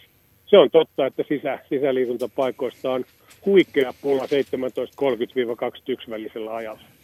Niin, no ehdottomasti sinne pitäisi saada ja silloinhan tietysti ne erilaiset ratkaisut, jotka liittyy kouluun, on niitä. Mutta kaupunki tekee myös aikalaisia kokeiluita, kun puhutaan nimenomaan siitä matalan kynnyksen ja, ja jos puhutaan siitä, että, että kaikkien pitää päästä mukaan, kaikilla ei ole taloudellisia mahdollisuuksia. Niitäkin ihmisiä, perheitä on paljon ja, ja, tota, ja se ongelma on olemassa. No teillä on ollut esimerkiksi tämmöinen sana kuin easy sport, teillä on ollut tiettyjä kokemuksia. Mitä, minkälaisia kokemuksia on saatu niistä satsauksista? No mä sanoin, että meillä on kaksi tämmöistä hanketta, Easysport ja Fun Action, ja, ja tota, niistä molemmista on saatu sellaisia kokemuksia, joita mä en etukäteen uskonut. Eli kun on menty sinne, missä on ö, nuoria, jotka haluavat liikkua, mutta jotka eivät syystä tai toisesta liiku seuroissa. Plus sitten tämä on ollut, ollut tämmöinen osittain ö, maahanmuuttajille suunnattua toimintaa, niin siinä on onnistuttu aika hyvin. Mä olin nimittäin ihan varma, että Easysporttiin kaikki tulijat on sellaisia, jotka liikkuu seuroissa muutenkin, kun tämä on nimenomaan iltapäivätoimintaa. Mutta noin puolet lapsista on sellaisia, jotka ei liiku seuroissa. Ja, ja tota, menemällä sinne lasten luokse, se ei auta yhtään, että laittaa lehteen koko sivu ilmoituksen ja sanoo, että on tämmöistä toimintaa, niin sinne tulee ne, jotka on seuratoiminnassa muutenkin.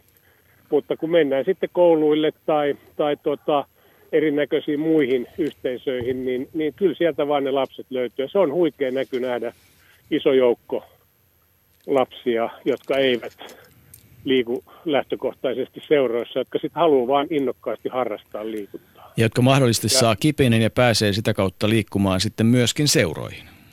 Pääsee liikkumaan seuroihin, mutta mun mielestä vielä tärkeämpää on, että he saavat sen, jos tässä lähetyksessä jo puhuttiin aikaisemmin, niin saavat tämän liikunnallisen kipinän – jolloin heidän valmiudet sitten myöhemmin harrastaa liikuntaa on huomattavasti paremmat kuin siinä tilanteessa, että heillä ei olisi tämmöistä liikunnallista aktiviteettia ollut nuorena. Pääset minuutin kuluttua tai puolentoista katsomaan koripalloottelua ja, ja tota... No, mä oon nähnyt niitä pari, ettei tässä ole mitään kiirettä. Ei, mutta tota, tiedän, että siinä ulkona saattaa jopa olla viileiseistä, mutta happia on hyväksi. Oli miten oli. Yksi asia, mistä joskus keskusteltiin, joka myös on tämmöistä niin tosi matalan kynnyksen ja omaehtoista liikuntaa, on se, että et onko nyt lisää kokemuksia siitä, kun koulujen pihoja on laitettu parempaan kuntoon ja, ja monipuolisempaan kuntoon? Onko sillä ollut vaikutuksia siis siihen ihan, ihan tähän ruohonjuuritason liikkumiseen? No tämä on yksi suuri kysymysmerkki, mitä Minnakin on, on, on siellä ministeriössä tuota, miettinyt, että miten me seurataan, että millaisia vaikutuksia me saadaan erinäköisellä liikuntapaikkarakentamisella – meille yksi läheinen tämmöinen, se ei ole ihan suoraan koulun piha, mutta koulun vieressä oleva urheilukenttä tuolta Munkkiniemestä, niin kuin silmämääräisesti voi sanoa, että liikunta on lisääntynyt huikeasti, mutta meillä ei ole oikein mitään konkreettista mittaria, millä me mitattaisiin, että kuinka paljon kentän ison peruskorjauksen jälkeen, niin mikä on, mitä on tapahtunut. Ja, ja siihen me ollaan nyt voimakkaasti panostamassa, että me pystyttäisiin oikeasti osoittamaan päättäjille, että – että rakentamalla järkevä liikuntapaikka koulun pihalle tai koulun läheisyyteen, niin sille merkittävästi voidaan lisätä sitä liikunnan harrastamista. Minna. En malta olla kysymättä, kun tiedän, että Anssi on pyörinyt liikunnan päätöksenteossa kauan, että miten sä asemoisit tai miten sä vertaisit liikunnan asemaa tällä hetkellä – esimerkiksi kunnallisessa päätöksenteossa, että mikä sen arvostus on, ollaanko me menty eteen, taakse vai pysytty paikallaan tässä asiassa? Miten liikunnasta ajatellaan tällä hetkellä niin kuin yleisemmin päättäjien keskuudessa? No, äh, kun mä voin sanoa, kun mä oon itse ollut siellä päättävässä asemassakin, niin, niin tota, mä voin sanoa, että se liikunnan tuntemus on kyllä hyvin hataralla pohjalla edelleenkin, valitettavan hataralla, hataralla pohjalla. Mutta se, missä on menty paljon eteenpäin sitten kunnissa sisällä, niin siellä on tapahtunut ihan radikaali muutos tällä vuosituhannella sen suhteen, miten sosiaali- ja terveystoimi haluaa toimia yhdessä liikuntatoimen kanssa. Kati saa viimeisen puheenvuoron ennen kuin Anssi pääsee katsomaan jotain, mitä on nähnyt ennenkin. No, joo, kiitos. Ehkä jatkoa tähän sillä tavalla, että ajatellaan, että Helsingissä on nyt on tehty toimenpiteitä just nimenomaan siihen, että saataisiin ei kenties aikaisemmin ei, ei liikkuvia tai, tai niitä, jotka ei seuroissa ollut mukana, ja teillä on kaksi hanketta, niin miten sä niin näet, mikä se tuntuma on muissa kunnissa, kuinka paljon siellä ehkä tehdään tai olisi valmiuksia tai haluttaisiin satsata tähän niin lasten harrastamiseen ja siihen, että onko siellä valmiuksia, miten esimerkiksi Vantaa, Espoo, onko tietoa tai teettekö naapurikuntien kaupunkien kanssa yhteistyötä? Kyllä, vaikka urbaani legenda kertoo, että ei tehdä yhteistyötä, niin siitä huolimatta tehdään. Ja tota, on valmiuksia ja Espoolla ja Vantaalla on, on omia sovellutuksia tästä, mutta kyllä nämä kaksi hanketta on sellaisia, mitä ollaan aika valmiita kopioimaan sellaisenaan. Molemmilla pääkaupunkiseudun kunnilla on, on mahdollisuuksia toteuttaa näitä. Ja meillähän tämä on, niin kuin mä sanon vielä nämä kaksi projektia tai, tai, tai tai niin kuin hanketta, ne ei ole enää hankkeita, että ne on nyt tänä päivänä meidän sisällytetty meidän niin kuin normibudjettiin ja se on meidän normitoimintaa. Joo, eli tämä kuvaa hyvin sitä, että, että että luodaan matalan kynnyksen mahdollisuuksia liikunnan harrastamiseen, mutta tämäkin kuvaa sitä, että kukaan ei voi tehdä sitä yksin. Ei koulu, ei kunta, ei kaupunki, ei seurakunta, ei nuorisokerho, ei urheiluseura eikä kukaan muukaan. Et, et kyllä tämä niinku tämmöinen yhteinen missio on, mutta että et, et kaikkia näitä toimenpiteitä tekemällä me varmasti pystyttäisiin ehkä luomaan sellainen malli, jossa, jossa kaikki, jotka vain suinkin haluaa ja toiset, joita vähän ehkä avitetaankin, niin harrastaa fyysistä aktiivisuutta. Anssi Rauramo, kiitos. Hei, mu- saanko sanoa joku Saat, totta kai, vaikka tota, viisi. Kun puhutaan harrastamisen hinnasta, niin mä kannustan kaikkia vanhempia, joita askarruttaa lapsensa harrastuksen hinta, niin kysymään sieltä seurasta, että mistä se ihan oikeasti muodostuu.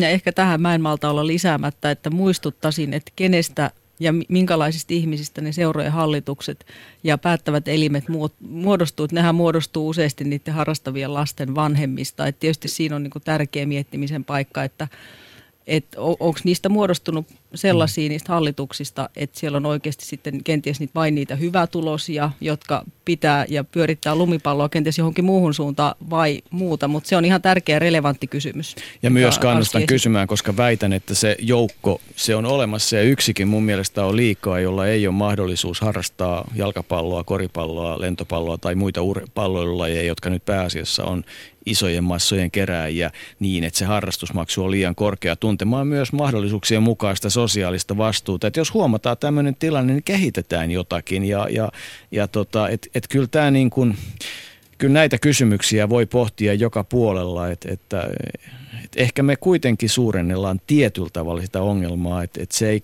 ehkä kuitenkaan satoja tuhansia ole, jota tämä kohdentuu, vai mitä on No näin, olen täsmälleen samaa mieltä. No nyt menetkö nyt katsomaan koripalloa vai jatketaanko Mene. vielä? Nyt menee katsomaan koripalloa. Hyvä. Kiitoksia mukanaolosta. Studiossa kiitos, keskustelu jatkuu. olla mukana. Joo, kiitos. Moi. Moi. Ylepuheen urheiluiltaa. Jaha. Sanohan Jere, mitä Shoutbox huutaa. Shoutboxissa valitettavan vähän on mitään. Twitteristä katselin, että siellä oli Mikko Mäntylä – laittanut oikein moniosaisesti tänne kysymyksen tai oikeastaan tämmöisen kommentin, että toivottavasti käsittely otetaan peruskysymyksen koko haasteen ratkaisun osalta ja se peruskysymys, mikä, mikä täällä nyt on, niin on se, että Pitääkö jokaisella lapsella olla mahdollisuus taloudellisesti harrastaa jotain tavoitteellista urheilua, esimerkiksi paikkakunnan halvimmassa lajissa kautta seurassa, vai onko tavoitteena se, että kaikilla pitää olla mahdollisuus ratsastaa kilpaa tai vaikkapa pelata lätkää jokereiden junnuissa maksujen suhteen? Useimmiten näistä kahdesta puhutaan iloisesti sekaisin ja siksi myöskään oikeita ratkaisukeinoja on mahdoton määritellä ennen kuin tavoite on kristallin kirkas. Niin, no tämä on, tässä tullaan nyt siihen ydinkysymykseen, että, että tota, eihän yhteiskunta eikä tasa-arvo on aika laaja käsite.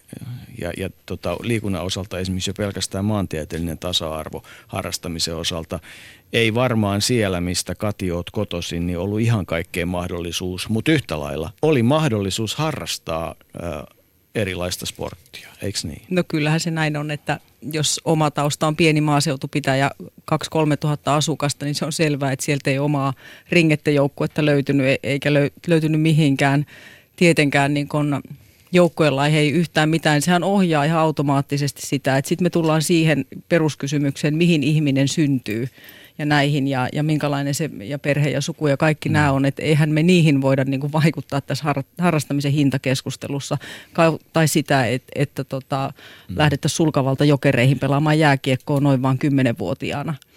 Et, et, et niin realismi tähän keskusteluun nimenomaan just sillä tasolla, mutta kyllä mä siitä, siitä jotenkin niin kuin en haluaisi luopua, että lapsella ei saisi olla jotain harrastusta, mihin se kiinnittyy, koska kyllähän sosiaaliset viiteryhmät on hyvin tärkeitä, mutta sitten me tullaan jälleen siihen, että riittääkö se, että se on joku kerho tai muu, vai pitääkö se olla tavoitteellista toimintaa urheiluseurassa? Niin, no lähtökohtana pitäisi kai olla äh, se, että, että Jerellä on joku kommentti tuossa, mutta mut, mut, tota, Tämä tullaan koko ajan siihen ydinkysymykseen, mitä itse pohdin, on siis se, että, että ensimmäinen askel on se, että lapsilla pitää olla mahdollisuus harrastaa. Yhtä lailla harrastaa musiikkia tai muita asioita. Ja tota, että se kynnys siihen harrastuksen aloittamiseen pitää saada ma- yhteiskunnassa mahdollisimman alaseksi. Se on niin kuin meidän modernin yhteiskunnan yksi lähtökohta. Sitten toinen kysymys on se, että, että tota, kun se muuttuu tavoitteelliseksi, niin onko kaikkien saatava harrastaa kaikkea? No, siinä tulee muita määreitä. Siinä alueet ja paikkakunnat ja lajit ja kaikki muu tulee vastaan. Mutta että, että kyllähän tavallaan pitäisi myös kun mä edelleen on sitä mieltä, että se joukko ei ole mittaamattoman suuri, että, että tota, löytää se ratkaisu. Että kyllähän se kurja tilanne on, jos, jos joku haluaa pelata jalkapalloa, se on iso laji tai jääkiekkoa, ja, ja kerta kaikkiaan siihen pelaamiseen ei perheen varat ihan oikeasti riitä, jolloin kysymys kuuluu, että jos perhe saa toimeentulotukea, niin eikö ole mahdollista löytää järjestelmää, että sen toimeentulotuen yhteydessä jaetaan liikuntaseteleitä, joilla sitten tuetaan sitä lapsen harjoittamaa toimintaa. Että et niin kyllä malleja on. Mä luulen, että meiltä vaan puuttuu niin kuin halu nähdä tämä ehkä jollakin tavalla tämän ongelman koko, vai mitä sanoo Minna? Ja mitä sanoo muuten Jere Shoutbox ennen sitä? Lähetysikkunassa oli siis ihan tämmöinen hieno esimerkki tästä liikuttamisesta ja miten saadaan liikkeelle oli, että isäni pyysi muutama vuosi sitten lähikoululta lupaa pitää sähly kautta liikuntakerhoa kylän lapsille. Koulu antoi liikuntahallin avaimen isälle ja kaksi kertaa viikossa kaksi tuntia kerrallaan 6-13-vuotiaat lapset saavat pelata ja liikkua vanhemman valvonnassa eikä siihen tarvittu mitään erillistä seuraa. Mm. Tämä on varmasti malli, mihin tullaan. Eli että tavallaan taas löydetään niitä malleja, että seurat tekee omaa työtä, koulussa tehdään omaa työtä. Sitten on, on erilaisia, sosiaalinen media, tämä nykyinen verkosto antaa mahdollisuuden verkostoitua monella tavalla. Voi tulla tämmöisiä erilaisia eri pelien höntsysarjoja. Pelataan kerran viikosta, kun se on nastaa, muodostaa itse sarja, tehdään niitä matalan kynnyksen juttuja. Minna. Mikko kysymyksellään tavallaan niin kuin avaa tämän filosofisen boksin tässä, että, että mä oon hänen kanssaan ihan samaa mieltä siitä, että jos meillä ei ole selkeää tavoitetta, siis kristallinkirkas tavoitetta, että mitä me ollaan tekemässä, kenen. Siis oikeastaan voidaan esittää myös kysymys, että kuka tämän tavoitteen asettaa. Jos mä puran vähän, vähän niin kuin vaikka valtion tai julkisen puolen näkökulmasta, niin kyllähän me puhutaan liikunnan yhdenvertaisesta saavutettavuudesta, mutta olen itsekin sitä kritisoinut monessa mielessä, kuten Jouko äsken sanoi, että tasa-arvo on valtaisan laaja käsite, että että eihän me onnistuta monessa muussakaan niin kuin näkökulmassa täysin sen toteuttamisessa. Sen sijaan niin kuin täysin eri, tai siis tämä keskusteluhan mahdollistaa sen, että me päästään niin kuin tässä koko ajan syvemmälle ja kohti niitä ratkaisuja vain, vain niin kuin määrittelemällä näitä asioita myös täsmällisemmin. Mutta sen sijaan niin kuin,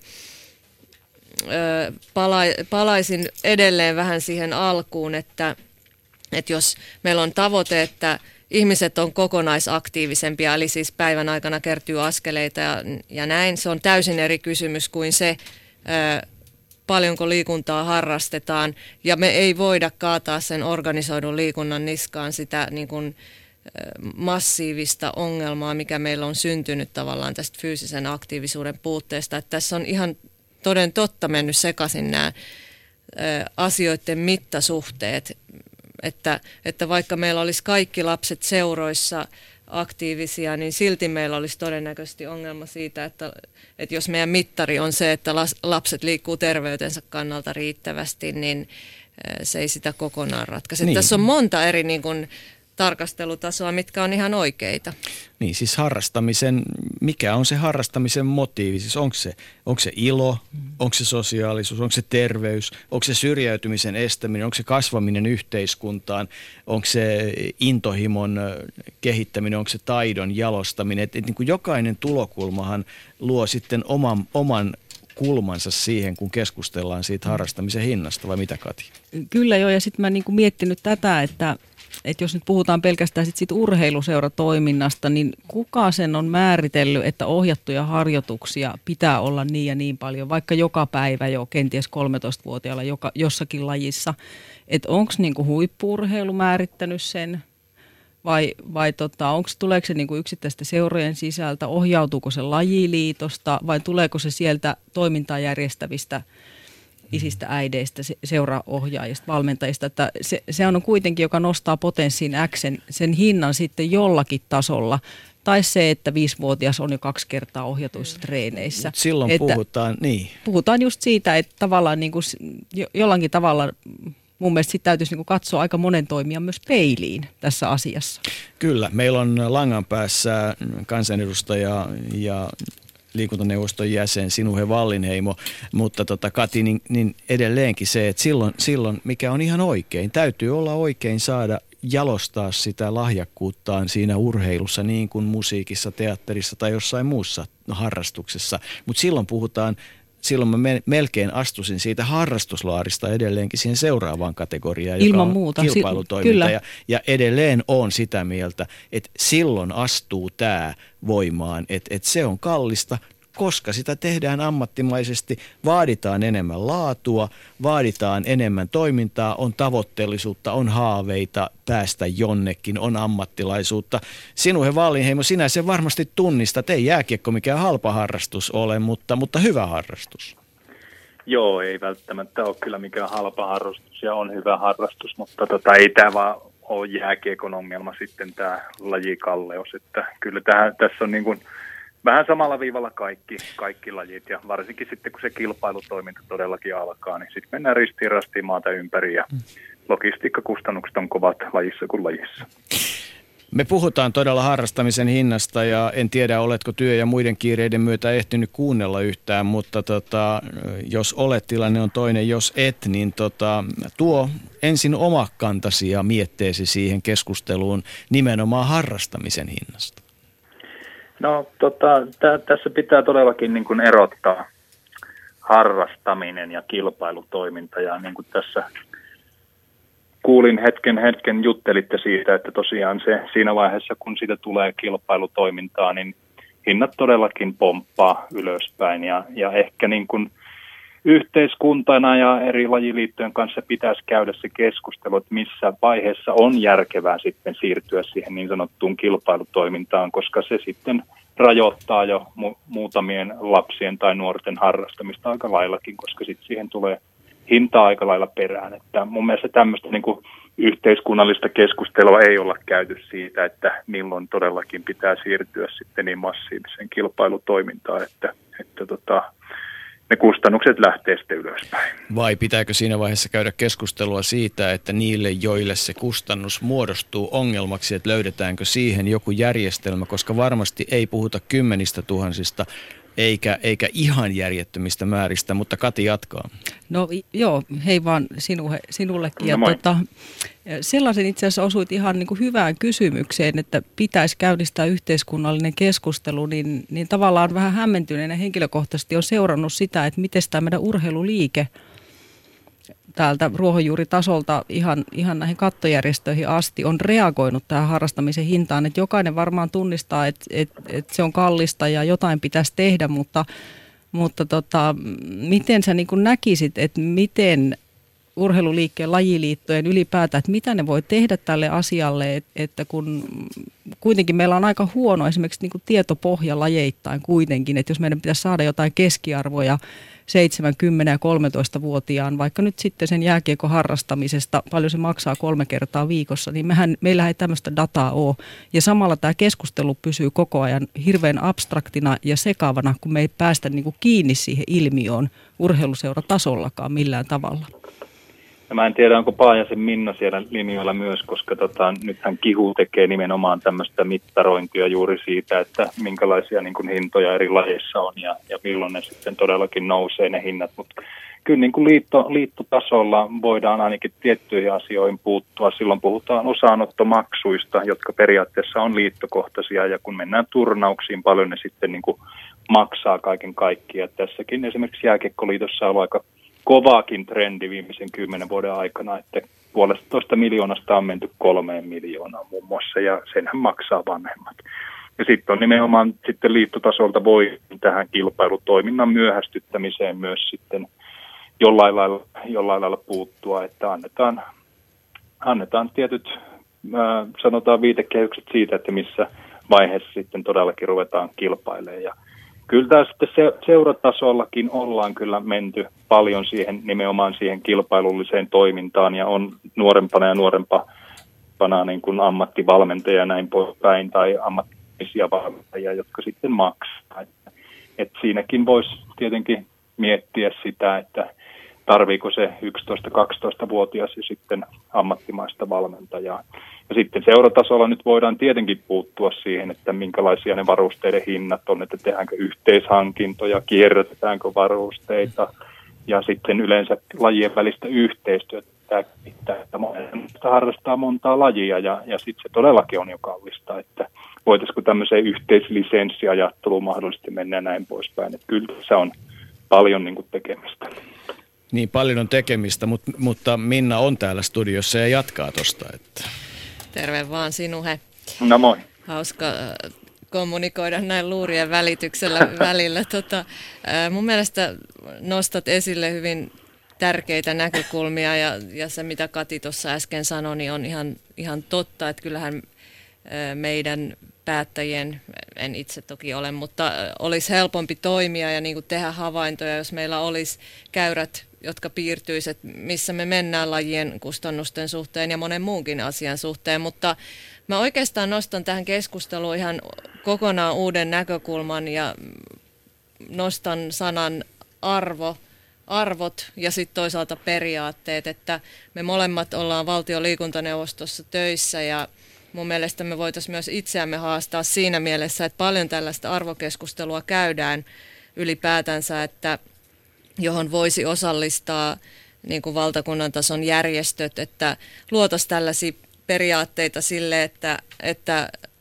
että mikä on mielekästä kilpailutoimintaa, tai siis minkä ikäisenä kilpailutoiminnan pitää olla tietynlaista, tai pitääkö ö, onko jotain periaatteita sille, että matkustetaan ympäri Suomen maata kilpailujärjestelmien niin kuin laadintaan koskeva asia ja tämän tyylisiä asioita, että kyllä se mun mielestä aika vähäistä on ollut se niin kuin yhteiskunnallinen keskustelu tästä asiasta. Miten sä itse näet sen, että voisiko meillä esimerkiksi olla roolia siinä?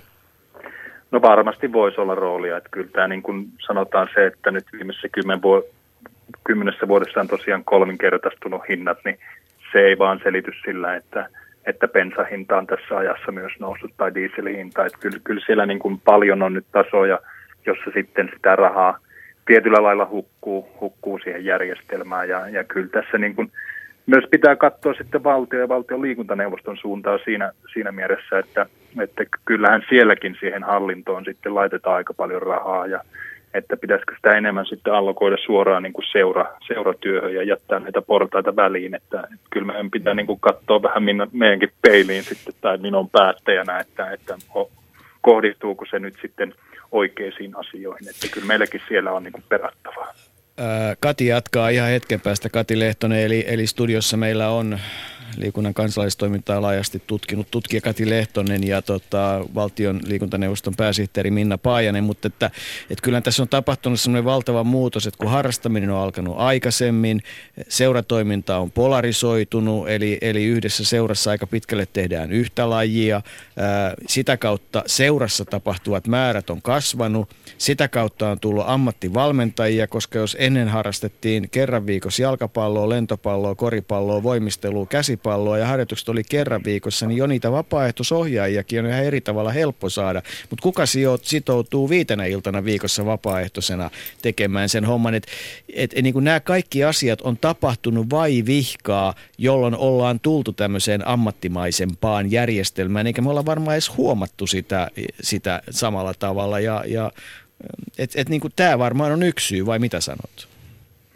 Joo, ilman muuta oikeastaan sanoit aika hyvinkin siinä tuossa äskeisessä puheenvuorossa siitä, että meillähän puuttuu nykyään oikeastaan ne yleisseurat, jossa yhdellä tietyllä maksulla pystyttiin harrastamaan sitten lentopalloa, koripalloa, yleisurheilua ja niin edelleen. Että, että se varmasti on, että todellakin nämä seurat on nykyään niin spesifejä sitten tiettyyn urheilulajiin vaan ja, ja sitä tietenkin halutaan paisuttaa sitä kautta. Se on yksi varmasti mikä on muuttunut tässä mutta sitten myös talkootyöt on toinen, että eihän, eihän nykyvanhemmat tee enää samalla lailla talkootöitä kuin silloin aikoinaan. Että, että kyllä tämäkin niin pitäisi, pitäisi nostaa siihen keskusteluun taas sitten uudelleen, että, että ollaanko me todella niin kiireisiä, että me ei voitaisiin sitten vähän lisää tehdä myös talkootöitä ja sitä kautta sitten ottaa painetta pois niistä kustannuksista. Niin, tai tekee talkootyötä jossakin ja jossakin vähemmän, mutta se niin kuin tavallaan se muoto on muuttunut, mutta Kati Lehtonen jatkaa vielä.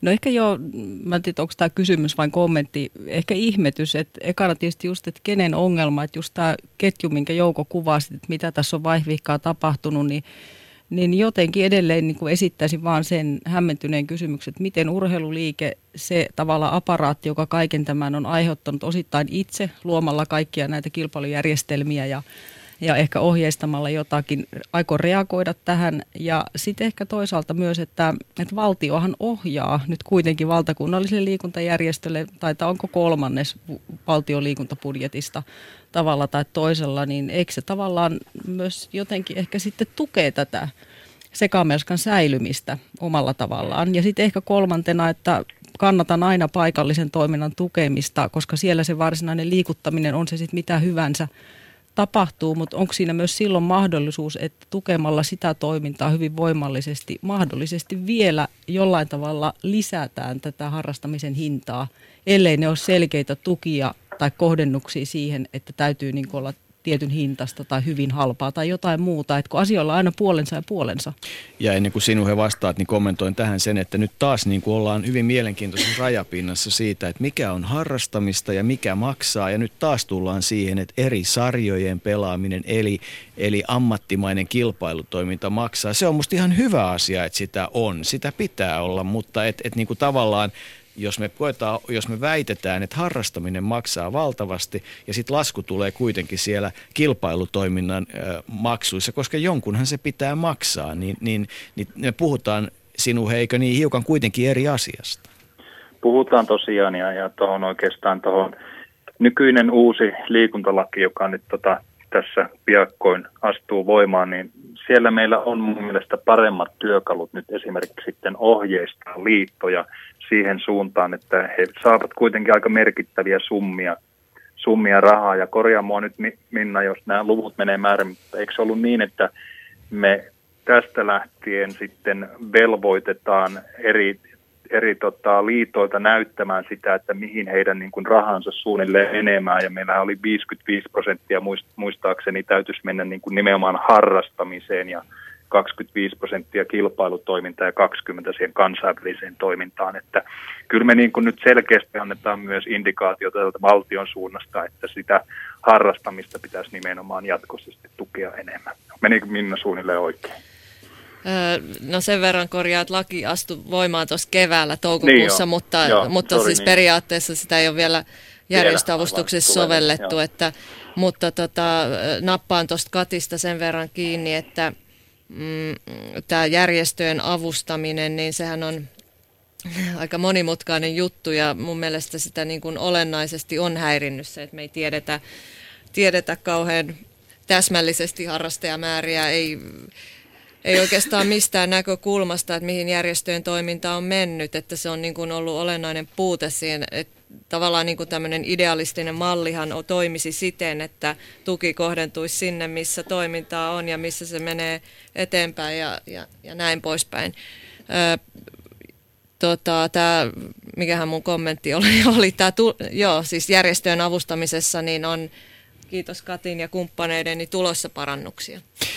Okei, nyt tota, sinuhe kanssasikin olisi mukava jatkaa keskustelua vielä pidempään, mutta että jatketaan, otetaan vielä tulokulmaa tuolta nuorisopuolelta ja, ja tota, kiitetään tässä vaiheessa, koska olemme luvanneet ottaa yhteyttä seuraavaan paikkaan, kun et siitä pahastu, niin, niin toivotamme mitä mukavinta liikunnallista syksyä erilaisten harrastusten parissa. Kiitos, kiitos ja hyvää illan jatko teillekin. Samoin. Puheen urheiluiltaa. Vauhti kiihtyy ja otetaan taas uutta tulokulmaa asiaan, eli, eli tuota, otamme yhteyden Suomen musiikkioppilaitosten liiton toiminnanjohtajaan Timo Klemettiseen ja, ja saadaan yksi uusi tulokulma harrastamiseen, mutta et kyllähän tämä mielenkiintoista on, että et, et, et niin kuin nyt törmätään koko ajan siihen, että et missä se niin iso lasku on, joka saattaa tulla. Et, et kyllä, kyllä tavallaan edelleenkin tuntuu siltä, että kun aloitettiin sieltä liikkuvan koulun kantilta ja pohdittiin sitä, että miten saadaan sitä matalan kynnyksen toimintaa, joka tuottaa aktiivisuutta ja fyysistä fyysistä aktiivisuutta ja tuottaa iloa ja tuottaa valmiuksia myös sitten urheiluun. Ja sitten, sitten puhutaan siitä, siitä toiminnasta, jota seurat erinomaisesti organisoi kilpailutoiminnasta, niin tavallaan, että näitä ei ihan voi ottaa samasta kattilasta näitä asioita, vai koetko Kati samalla tavalla? Ei missään nimessä voi ja, ja jotenkin, jotta ei niin kuin jäisi epäselväksi, niin, niin henkilökohtaisesti kannatan, kannatan sitä kuitenkin, että Suomessa olisi esimerkiksi tämä toinen ääripää oikeasti mahdollista, eli huippuurheilijaksi tuleminen. Ja meillä olisi niin kuin järjestelmä myös siihen, että et hiukan tuntuu kuitenkin olemaan vähän semmoista vastakkainasettelua edelleen sen, että onko se nyt sitten terveyttä edistävää vai voiko, vai viekö huippuurheilu rahat ja huippuurheilu on hirveän helppo syyttää milloin mistäkin asiasta. Et kuitenkin me ollaan sivistysvaltio ja mä näen, että jos jollakin on fyysistä lahjakkuutta, niin täytyy olla niin kuin oikeus ja mahdollisuus kehittää sitä. Mutta sitten se on se iso kysymys, että jos meillä on lahjakkuuksia, joilla syystä tai toisesta ei ole niin kuin taloudellisesti varaa edetä, niin sittenhän meidän niin huippuurheilun näkökulmasta tämä järjestelmän pitäisi olla semmoinen, että se voisi jollain tavalla ottaa haaviin, haaviin niin kuin niitä ihmisiä mahdollisesti jo vähän varhaisemmassa vaiheessa, mutta sitten se tarkoittaa huippuurheilijoiden seulomista aika varhaisessa vaiheessa ja näin poispäin, joka on to- kokonaan niin kuin ihan toinen juttu ja eri kysymys. No nyt otetaan toinen tulokulma asiaan, tai ei toinen kuvakulma, vaan hiukan toisenlainen harrastamisen tulokulma. Hyvää iltaa, Timo Klemettinen. Hyvää iltaa, mukava päästä mukaan keskusteluun. Oletko kuunnellut meitä lähetyksen välityksellä yhtään vai tuletko suoraan jostakin? Ei, kyllä on kuunnellut ja katsellut samalla jokereiden peliä KHL jossa valitettavasti tappio tuli. tota, kun olet todella musiikkioppilaitosten liiton toiminnanjohtaja ja, ja ilmeisesti noin 100 lähes 130 lasta harrastaa musiikkiopistoissa, niin tota, luku on valtava. Oletko tunnistanut keskustelussa tuttuja asioita? Käyttekö te vastaavan tyyppistä keskustelua harrastamisen hinnasta tai, tai muusta vastaavasta? Kyllä tässä paljon, paljon tuttua löytyy. Että just äsken kuuntelin viimeisiä kommentteja, että kyllähän meillä on sama, sama tavallaan tämä laatukysymys musiikki kasvatuksessa ja musiikkipuolelle.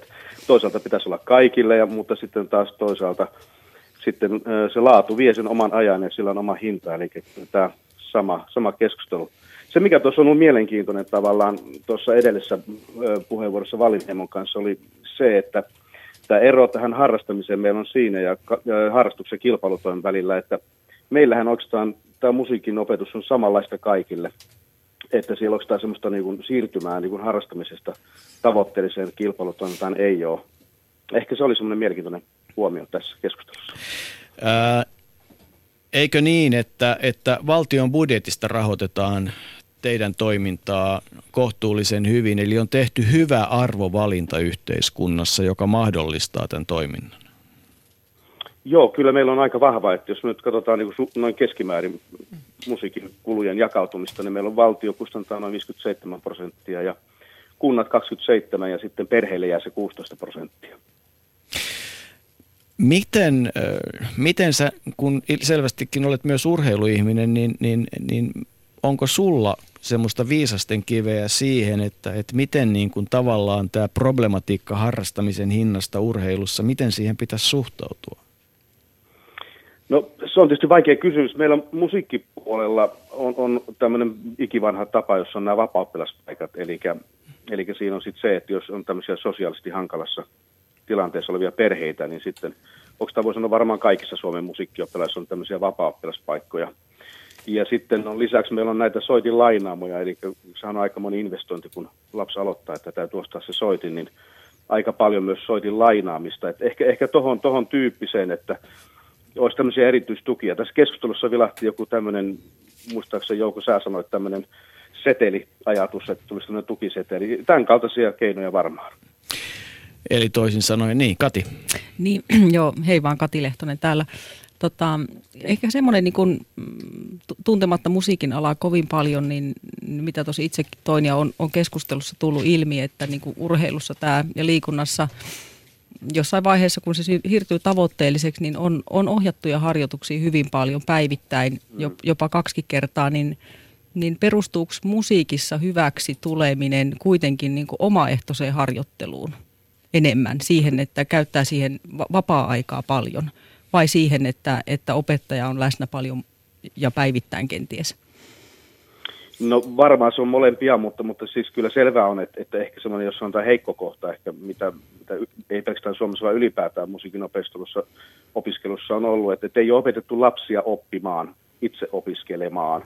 Että se semmoinen niin vastuunotto siitä, niin varmaan, varmaan se on ollut semmoinen tietty haaste. Mutta, mutta tokihan sitten se vaatii ne rakenteet ja, ja, ja tuet. Ja, ja meillä musiikin puolella sitten, jos joku osoittaa lahjakkuutta, niin sehän menee sitten niin, että se eritys tapahtuu siellä oppilasopettajan ja oppilaisen kautta ja annetaan on yksinkertaisesti vaan lisää opetusta ja enemmän yhteissoittomahdollisuuksia ja näin poispäin. Miten, minkälaiset ovat kaupalliset markkinat? Eli toisin sanoen, kuinka paljon musiikkia harrastetaan niin, että käytetään henkilökohtaista opettajaa ihan pienestä lähtien ja, ja, ja tota, tuetaanko sitä jollakin tavalla vai onko se nimenomaan kaupallinen valinta? Ne, joilla on rahaa, niin ne sen tekevät kyllä mä luulen, että se aika paljon sitten on tietysti, no tietysti myös missä asut, että, että kyllähän tämä niin yksityiskoulu, yksityiset koulut ja yksityinen harrastaminen keskittyy isompiin, isompiin kaupunkeihin, niin kuin pääkaupunkiseutu kuin Tampere ja Oulu tyyppiset, mutta, mutta kyllä se tietysti rahakysymys ennen kaikkea on, että sehän on selvä, jos valtio tukee, niin sehän on halvempaa, halvempaa toimintaa sitten. No jos 6-vuotias, 7-vuotias haluaa harrastaa, mitä se maksaa ja mitä tehdään, jos vanhemmat ilmoittaa, että ei ole rahaa? No meil, meillä on siis niin semmoinen tavoite tai toive ollut, ollut jo vuosia, että, että se lukukausi eli puoli vuotta ei saisi olla yli 300. Mutta, mutta käytännössä tämä ei tietenkään toimi, että, että varsinkin pääkaupunkiseudulla kyllähän ne maksut sitten tuppaa menemään jopa tuplaksi, tuplaksi tuosta tavoitteesta. Mutta sitten taas toisaalta maaseudulla ja, ja, ja tuolla syrjimmillä seudulla se voi olla hyvinkin halpaa, että jopa alle 100 euron lukukausimaksuja. Tässä, tässä on ihan valtavia, valtavia alueellisia eroja. Mutta niin kuin mä sanoin, että, sit se, että, että miten sitten saadaan mukaan, niin tämä on minusta fantastinen tämä meidän tämä vapaa että sen kautta kyllä saadaan aika hyvin, hyvin mukaan. Mutta jos mä esitän kysymyksen näin päin, että, että kuinka, en tietysti tiedä, ovatko ne kuinka julkisia tietoja, kuinka paljon näitä vapaa-oppilaita on, mutta jos kysymys kuuluu, että, että tota, urheilussa ei ole varaa lähteä siihen kilpailutoimintaan mm. mukaan ja annettaisiin yhteiskunnan varoin vaikkapa sitten vapaa-oppilaspaikka, niin minkälaisesta prosentuaalisesta määrästä, jos teillä nyt lähes 130 000 harrastaa, niin puhutaan vapaa-oppilaista? Kyllä me puhutaan varmaan aika pienestä määrästä, että näitä vapaa-oppilaspaikkoja varmaan kokonaismäärästä puhutaan ihan prosentti, maks kaksi. Et aika, aika pienestä, mutta me, meillä meillä, meidän suurimpi ongelma on se, että meille pyrkii edelleen noin 5 prosenttia enemmän – oppilaita kuin mitä me voidaan ottaa sisään. Että sitten siellä on paljon muunlaista tietysti harrastustoimintaa sitten, että siellä on, siellä on yksityistä puolta ja siellä on seuroja ja, ja kirkkoa ja näin poispäin. Vielä muutama kysymys ennen kuin jatketaan taas, niin, niin eh, Minna Paajanen, valtion liikuntaneuvoston pääsihteerinä. Terve vaan täältä Joo, studiosta. Tota, äh, olen siis, toimin opetus- ja kulttuuriministeriössä, jossa on myös taiteeseen ja kulttuuriin liittyviä asioita ja sinällä on niin kuin äärimmäisen hienoa kuulla ja meidän pitäisi kuulla varmaan toisiamme enemmän niin kuin toimialoittaa, että me opittaisiin opittais ajattelemaan näitä asioita vähän laajemmin. Pari kommenttia tai oikeastaan kysymystä, että meillähän on semmoinen havainto, että harrastaminen kasautuu osittain. Ja mä rupesin tässä miettimään, kun sua mm. kuuntelin, että paljonkohan meillä on sellaisia lapsia, jotka on jo teidän toiminnoissa ja sitten myös meidän toiminnoissa, että, että sitäkin pitäisi ehkä vähän ristiin mm. pölyttää, että paljon meillä on sitten niin kuin, ö, lapsia, jotka ei, joita nämä meidän tukirakennelmat ei niin kuin kosketa millään tavalla, että se on, se on niin kuin yksi näkökulma. Tämä rahoitusjärjestelmähän tässä on teidän puolella niin ihan mielenkiintoinen ja en nyt siihen tartu sen tarkemmin, mutta että on varmasti niin kuin yhteiskunnan arvovalinta, että se on noin voimakkaasti tukemassa, niin kuin Jouko tuossa äsken totesi, että sitä varmaan sitten meidänkin puolella pitäisi miettiä, että, että missä ne suurimmat pullonkaulat valtion näkökulmasta on ja mihin se raha kannattaisi niin kuin meidän systeemissä erityisesti kohdentaa. Joo, ja se on ihan totta. Siis meillä on ihan, ihan sama niin kuin urheilu- ja musiikkipuolella siis se, että se tavallaan niin kuin siis se kasautuu – me, meillä on kaikki tutkimukset viittaa siihen, että kyllä meilläkin valitettavasti siis nimenomaan niin nämä hyvempien tai korkeimpien sosiaaliluokkien perheiden lapset harrastaa. Ja, ja jos jotain ongelmia jätetään musiikkikastusjärjestelmässä, niin kyllä se varmaan meillä ihan sama haaste, että, että miten just nämä, jotka on siellä heikommassa asemassa, niin niiden niin kuin mukaan saaminen. Et meillä on oppilaita, jotka niin kuin harrastaa liikaa, niillä on 4, 5, 6 harrastusta, eikä ne oikeastaan jaksa eikä kerkeä tehdä mitään kunnolla, ja sitten niitä, jotka ei harrasta ollenkaan että taas, taas uusi hyvä tulokulma tähän asiaan. Eli, eli, eli tota, harrastuksia on liikaa ja sitten taas toisaalta niin mm, tämä on, on erittäin mielenkiintoinen pointti. Kati vielä ja sitten sen jälkeen päästämme Timon tekemään muita asioita. Joo, kiitos. Ja ehkä tähän halusin vielä tarttua, että totesit Timo, että, että niin kuin musiikkiinkin enemmän on tulijoita kuin voidaan ottaa, niin Niin tässä niin kuin liikunnan kansalaistoiminnassa urheiluseurassahan on myös se mielenkiintoinen ilmiö, että jos me ajatellaan 14-vuotiaita lapsia ja nuoria, niin väestötason tutkimuksia, kun on viimeiset 2-30 vuotta katsottu, niin tällä hetkellä näistä alle 14-vuotiaista noin 60 prosenttia on seuratoiminnassa mukana. Se, tavallaan se on niin kuin kasvanut koko ajan se luku. Vastaavasti 15-18-vuotiaat se on pysynyt aika vakiona, noin kolmannes heistä liikkuu urheiluseurassa, niin herää jotenkin kysymys siitä, että no onko tämä hinta oikeasti kuitenkaan ongelma, jos tulijoita on koko ajan enemmän kuin No ei voida sanoa, että seuroihin voidaan ottaa, mutta teillä on selkeästi niin kuin, on se näkymä siitä, että, että niin kuin musiikkia haluaisi harrastaa enemmän kuin pystyy, mutta että jollain tavalla kuitenkin myös se, että alle 14-vuotiaiden osalta se vaan jatkaa ja jatkaa, se on entistä suositumpaa, että se kertoo kuitenkin jostakin, että joku rakenne siellä ehkä nyt kuitenkin on kunnossa tai se hinta ei niin paljon määritäkään, mutta tietysti me ei tiedetä 40 prosentista, että kuinka osalle siitä se hinta on, on ongelma vai onko se kaikille vai 10 prosenttia vai mikä? Ja tämä on se relevantti kysymys, koska sinne nimenomaan, että me, joilla on ollut mahdollisuus sitä harrastustoimintaa muista asioista mahdollisesti joillekin tinkien tehdä ja sitten siitä nauttien voida tehdä, niin, niin se ei ole se ongelma, vaan se ongelma on siellä niillä, jotka jää sitten ulkopuolelle. Vai oletko tästä Timo samaa mieltä? Kyllä, kyllä, ja, ja ehdottomasti samaa mieltä siitä, että, että, että nämä arvot on loppupeleissä, mitkä niin kuin määrittelee sen. Että tokihan on, on tilanteita perheissä ja, ja, ja, ja niin tiukkaa tilannetta, että ei, ei vaan kerta kaikkiaan voi, mutta noin yleisellä tasolla mä uskon tämmöinen arvokysymys. Ja varmaan semmoinen nuorten niin kuin elämänkatsomuksellinen, että mit, mitä, he, mitä he haluavat tehdä ja ennen kaikkea miten he haluavat tehdä. Hyvä. Kiitos kun toit yhden tulokulman ja, ja tähän asiaan ja tuo oli mielenkiintoinen pointti, että on niitä, jotka harrastaa todella niin paljon, että ei pysty tekemään mitään kunnolla, eli on harrastusähky ja sitten on ikävä kyllä niitä, joille sitä ei mahdollisesti suoda, mutta tämmöinen maailma nyt sattuu olemaan. Oikein mm. hyvää illanjatkoa ja, ja keskustelu jatkukoon eri kulttuurilohkojen välillä. Kiitos paljon. Hei hei. Hei. Kiitos. Hei, hei. Ylepuheen urheiluiltaa. Koko ajan löydetään pointteja siitä, että mikä on harrastamista ja mikä on kilpailutoimintaa ja missä ongelmat piilee ja, ja tota, kuinka lähellä ollaan sitä alkuolettamusta, että, että tota, nämä kaksi asiaa todella niin kuin, että et tavallaan se matalan kynnyksen harrastamisen organisoiminen vielä jollakin tavalla onnistuu, mutta sitten kun tullaan sinne tavallaan seuramaailmaan ja, ja jonkun pitää se maksaa, niin sitten saattaa tulla niitä isompia ongelmia ja niin edelleen. No, kyllä mä näin näkisin, että asia on ja jollain tavalla etenkin tähän just Timon kommenttiin, mihin, mihin itsekin tarttuit, että, että harrastetaan jo niin kuin liikaakin. Että et kyllähän tämä oikeasti niin kuin urheilukin ja, ja järjestöissä mukana omne urheiluseuroissa, niin eräänlainen kulutusvalintahan se on. Mm. Ja tavallaan sitten tulee kysymys siitä, että kulutetaanko näitä kaikkia harrastuksia. Että et se, se on niinku ikään kuin vähän muotia mennä, pitää olla jotakin.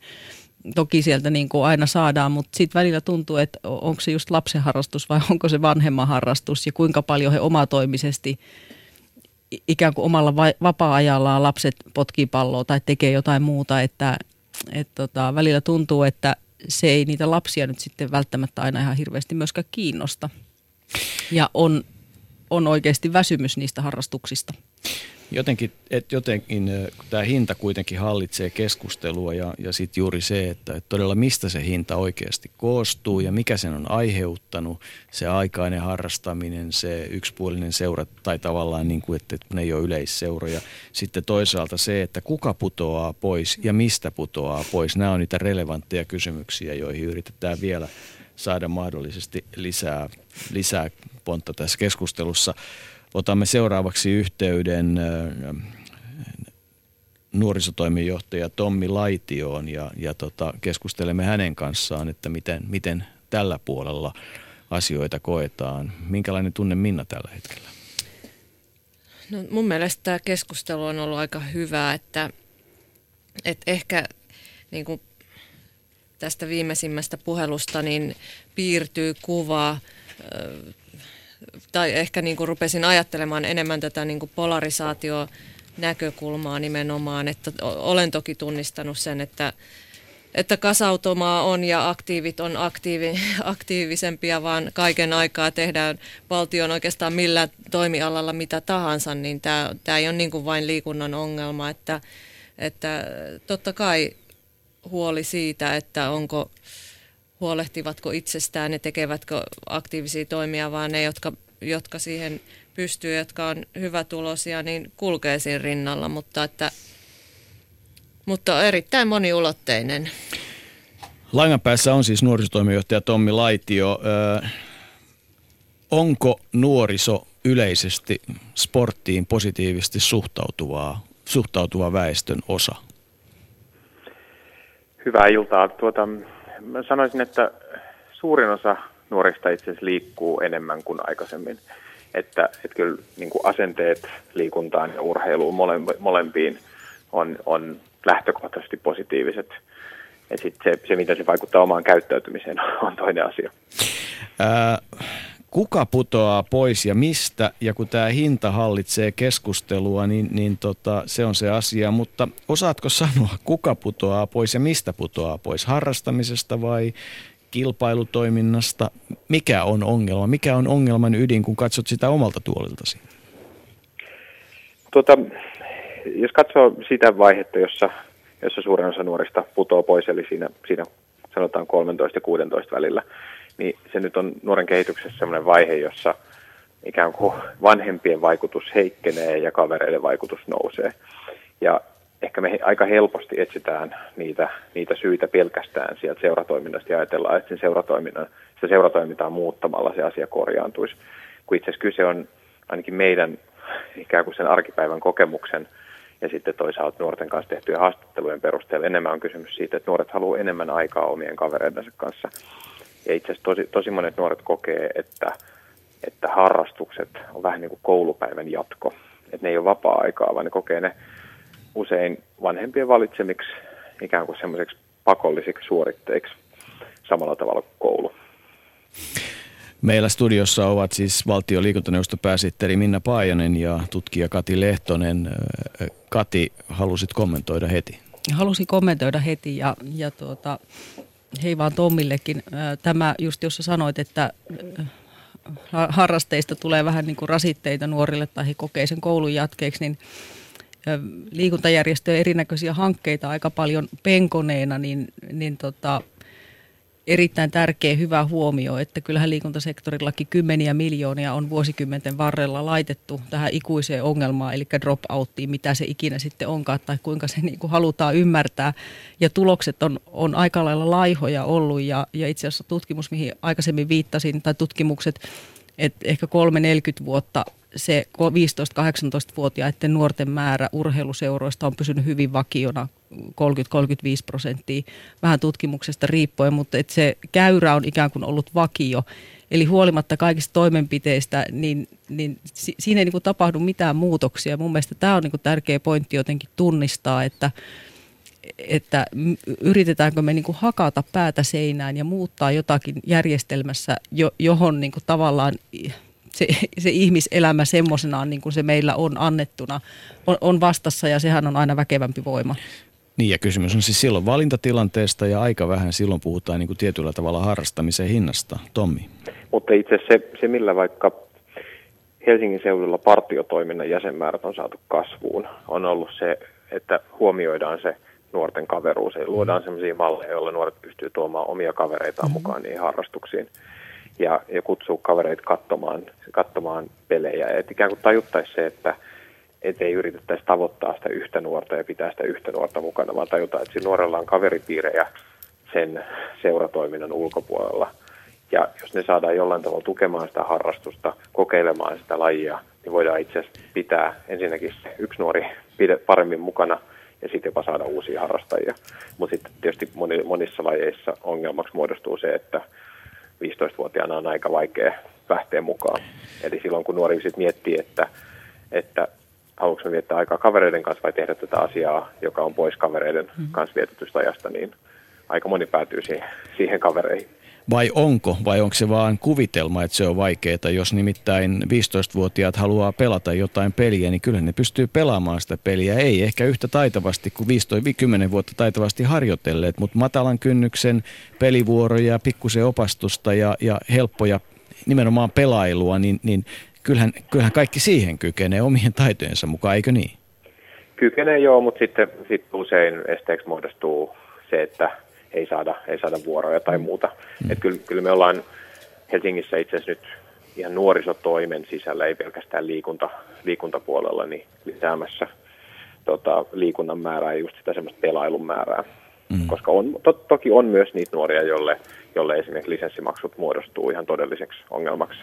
Mutta, mutta kun niistä on vaikea kaveriporukassa puhua, niin mieluummin me luodaan semmoisia mahdollisuuksia, jossa jossa sen, jossa sen kaveriporukan kanssa pystyy, pystyy harrastamaan liikuntaa. Minna. Terve vaan Tommi. Tuota, mä oikeastaan kiteyttäisin sen, tai siis kun kuuntelee sun puhetta, niin mä uskaltaisin sen verran provosoida, että, että mä mielelläni kuuntelen nuorisopuolen ihmisiä sen vuoksi, että, että teidän puheenvuoroissa on monesti tällainen elämänmaku, siis sillä tavoin, että olen itsekin aika kauan ollut liikuntapiireissä ja se ajattelu menee hirveän nopeasti siihen, että on se liikunta ja sitten me unohdetaan tavallaan se ihmisen elämä ja erityisesti nuorilla ne elämän eri karrikot tai, tai muut niin kuin taustavirtaukset siellä. Et me ollaan saatu aika paljon niin kuin uusia ajatuksia liikuntatoiminnan kehittämiseen nimenomaan nuorisotutkijoilta – muun muassa Mikko Salasuolta ja, ja monelta muulta, jotka on opettanut tavallaan ajattelemaan näitä asioita myös uudella tavalla.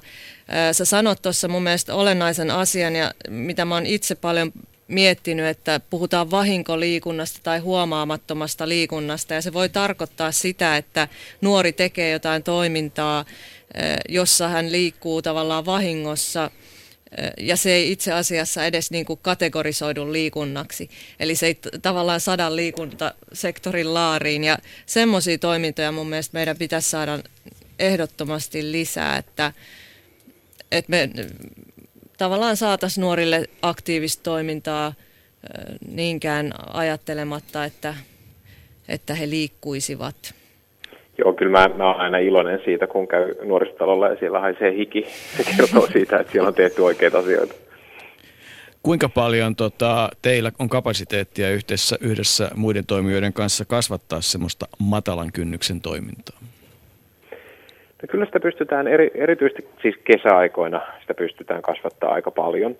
Että tota, että me palkataan, nytkin tänä kesänä palkattiin yli mitä 260 nuorta kesätöihin ja me palkataan paljon myös niin kuin liikuntaa harrastavia nuoria niin kuin ohjaamaan toimintaa kesällä. Ja me ollaan itse liikuntaseurojen kanssa tehty yhdessä sitä, että liikuntaseurat vetää semmoisia niin vähän niin kuin kevyt koulutuksia näille meidän kesätyöntekijöille siitä, siitä ohjaustoiminnasta. Se on semmoinen, mitä pystytään kasvattamaan aika nopeasti. Ja sitten Helsingissä on vielä aika paljon tekemistä siitä, että me saataisiin saatais koulu, koulutiloja auki. Että sitä, sen eteen me tehdään töitä, jos siinä päästään – päästään eteenpäin, niin silloin sitä pystytään kasvattamaan merkittävästikin. Kuinka, kuinka iso ongelma mielestäsi ovat ne sosiaaliryhmät, joilla kerta kaikkiaan ei ole varaa osallistua siihen edes matalan kynnyksen seuratoimintaan? Kyllä se on ihan todellinen ongelma. Ja ehkä ongelmallisempaa on se, että nuoret usein häpeä sitä perheen taloudellista tilannetta, jolloin, jolloin sille harrastuksesta luopumiselle annetaan jotain muita syitä kuin se, kuin se taloudellinen tilanne. Ja sen takia me ei oikeastaan päästä niin kuin hoitamaan sitä todellista ongelmaa. Ja sitten ehkä niin kuin sen taloudellisen ongelman lisäksi pitäisi tietysti katsoa niitä sosiaalisia ongelmia, että erityisesti jos nuori on hyvin heikossa kunnossa, niin pitäisi käydä vähän niin kuin palvelumuotoilun keinoin läpi se koko polku siitä, että millaista on mennä sinne niin kuin urheilu, urheilukauppaan ja ostaa niitä välineitä, kun sä oot huonossa kunnossa, ja, ja, ja millaista on tulla tulla tota, ähm, sinne liikuntahallille, kun, kun, kun ensimmäiset kerrat ei ehkä ole kauhean kivoja, kun, kun oma fyysinen kunto on, on aika, aika rapaantunut, mutta kyllä se, kyllä se talouden puoli on ihan ongelma. Ja tietysti niin kuin sitä me pystytään nuorisotoimessa jonkun verran ratkomaan, mutta eikä se ongelma, niin kuin isompi ongelma siinä on se, että se jää helposti piiloon. Meidän ohjelma-aika lähestyy loppua, mutta kun Helsingissä on esimerkiksi tehty tämmöistä Easy Sport-toimintaa ja muuta vastaavaa, oletko siihen, oletko tutustunut, tiedätkö, koetko, minkälaista ja niin edelleen? Se on musta hyvää toimintaa ja, ja tota, siis sitä, että tarjotaan semmoista ei-ilmoittautumista vaativaa toimintaa ja me ollaan samanlaista tehty kesällä, esimerkiksi nyt kaksi kesää jo, niin kuin koko kesäkuun ajan me ollaan tehty vii, suunnilleen viidessä paikassa eri, eri puolilla Helsinkiä semmoista, että pystyy joka päivä pelaamaan jalkapalloa ilman, että tarvii, ilman, että tarvii ilmoittautua. Samoin semmoinen, mitä varmaan nuorisotoimi pystyy tekemään jatkossa paljon enemmän, mitä me ollaan nyt kokeiltu kuudessa koulussa, on se, että nuoriso kanssa lähdetään kokeilemaan jotain lajeja. Koska nuorilla ehkä helposti, kun heiltä kysytään, että kiinnostaisiko sinua kokeilla tällaista juttua, niin on helpo, he helposti sanoa ei, jos ei ole kokeilusta aikaisemmin, kun ihminen ei voi tietää sitä, että mikä häntä kiinnostaa, jos hän ei ole sitä kokeilua aikaisemmin. Mm. Tai hän ei tunne ketään, joka sitä harrastaisi. Eli tavallaan tämä, että kun luodaan kouluun järjestelmä, joka on tämmöinen multisportjärjestelmä, joka tarjoaa lajikokeiluja ja, ja mahdollisimman paljon erilaisia, niin, niin tota, kyllä sillä sitten kyllä oikeasti innostetaan ja koukutetaan tähän juttuun mukaan. Eli että tavallaan, ja silloin kun kustannus on minimaalinen, ellei sitä ole, niin, niin sitten ollaan niin aika oikealla jäljellä. Mutta se ratkaiseva asia siinä on siis ne kaverit. Et mm. muistaa se, että, että yksittäisen nuoren kanssa toimiminen on itse asiassa aika hankalaa ja kallista. Että mitä enemmän saadaan se kaveriporukka siihen mukaan, niin sitä kestävämpi se ratkaisu on. Loistava pointti ja, ja hyvä tähän keskusteluun, että, että nimenomaan se sidosryhmä on se, joka määrittää sen asian. Ja, ja tota, Katilla vielä lyhyt kommentti. Niin ja mä luulen, että tähän ei välttämättä ole niin kuin, täällä kuin urheilusektorilla osattu edes riittävästi kiinnittää myöskään huomiota – sitä, että miten ehkä aika pienellekin lapselle on tärkeää se, että mitä kaverit tekee. Ja se korostuu aina vaan, kun vanhemmaksi tullaan. tullaan että tota, ehkä tässä niin kun oppii liikuntasektorille olisi hyvin paljon, niin kuin Minnakin sanoi, että täytyisi ajatuksia vaihtaa. Ehkä vielä palaa, mitä Antin kanssa keskusteltiin enemmän, että et tavallaan, että miten olisi mahdollista muuttaa oikeasti liikuttamisjärjestelmää, niin, niin tota, yhtä lailla niin kuin nuorisotoimi tämmöisenä yhtenä niin kuin liikuttajana, niin kyllähän niin kuin teidänlaisten tavallaan sektorien kaupungeissa kunnissa pitäisi kasvaa, jos me puhutaan tästä harrastamisesta, harrastamisen hinnasta nimenomaan sen ihan puhtaan liikkumisen terveyden kannalta. Mutta sitten kun me mennään sinne ehkä tavoitteellisempiin juttuihin, se muuttuu vähän erilaiseksi se keskustelu. Mutta se, että pääsee mukaan, voi olla kavereiden kanssa, pääsee liikkumaan, niin silloin siihen tarvii ihan huomattavasti paljon muitakin tekijöitä kuin perinteisen liikuntasektorin. Ja kyllä me huomataan nyt esimerkiksi, kun tehdään, nyt kun Helsinkiin on tullut paljon turvapaikanhakijoita, niin itse siinäkin tilanteessa liikunta on ehkä paras tapa saada, saada nuoria mukaan. Näitä näit yksin maahan tulleita nuoria tai nuoria miehiä. Et silloin kun ei ole yhteistä kieltä, niin kyllä se tapa, jolla me siihen vastataan, on, on niin kuin pelailu. Mm. Se, se, kyllä sportti on yhteinen kieli, että, että se, se, se, slang, se fraasi ei, ei ole epätosi. Tota, Tommi Laitio, kiitoksia kun olit mukana ja toit erittäin hyvän tärkeän tulokulman mukaan. Tämä kaverit on erinomaisen, erinomaisen tärkeä asia, joka pitäisi ottaa huomioon. Kyllähän se tietysti pätee ihan joka paikkaan. Puhutaan sitten joskus vaikka työpaikkaliikunnasta tai mistä tahansa, niin, niin kaikissa ryhmissähän tämä vertaistuki tulee tavallaan tällä tavalla. Oikein hyvää illanjatkoa. Kiitos kun olit mukana ja kiitokset hyvästä työstä, mitä teette. Joo, kiitos, että sai olla mukana. Yes, hyvä. Moi. Ylepuheen urheiluiltaa. Jaha, harrastamisen hinnasta puhuttiin ja aikamoista yhteiskunnallista keskustelua on käyty ja, ja tota, kyllä varmasti sekä Minna Paajanen valtioliikuntaneuvoston pääsihteerinä että Kati omaan tutkimustyönsä Kati Lehtonen olette saanut uutta tulokulmaa ja pohdintaa. Nopeasti kaksi tuntia meni ja, ja tota, en sitten tiedä ovatko ne alkuteesit niin väärät, mutta että, että kyllä kai Hinta on ongelma, mutta minkälainen ongelma, niin siitä keskustelun jatkukoon. Kiitoksia teille molemmille ja kiitos meidän kuulijoille ja kiitos Jere sinulle. Tämä oli Urheiluilta tänään. Ylepuheen urheiluilta.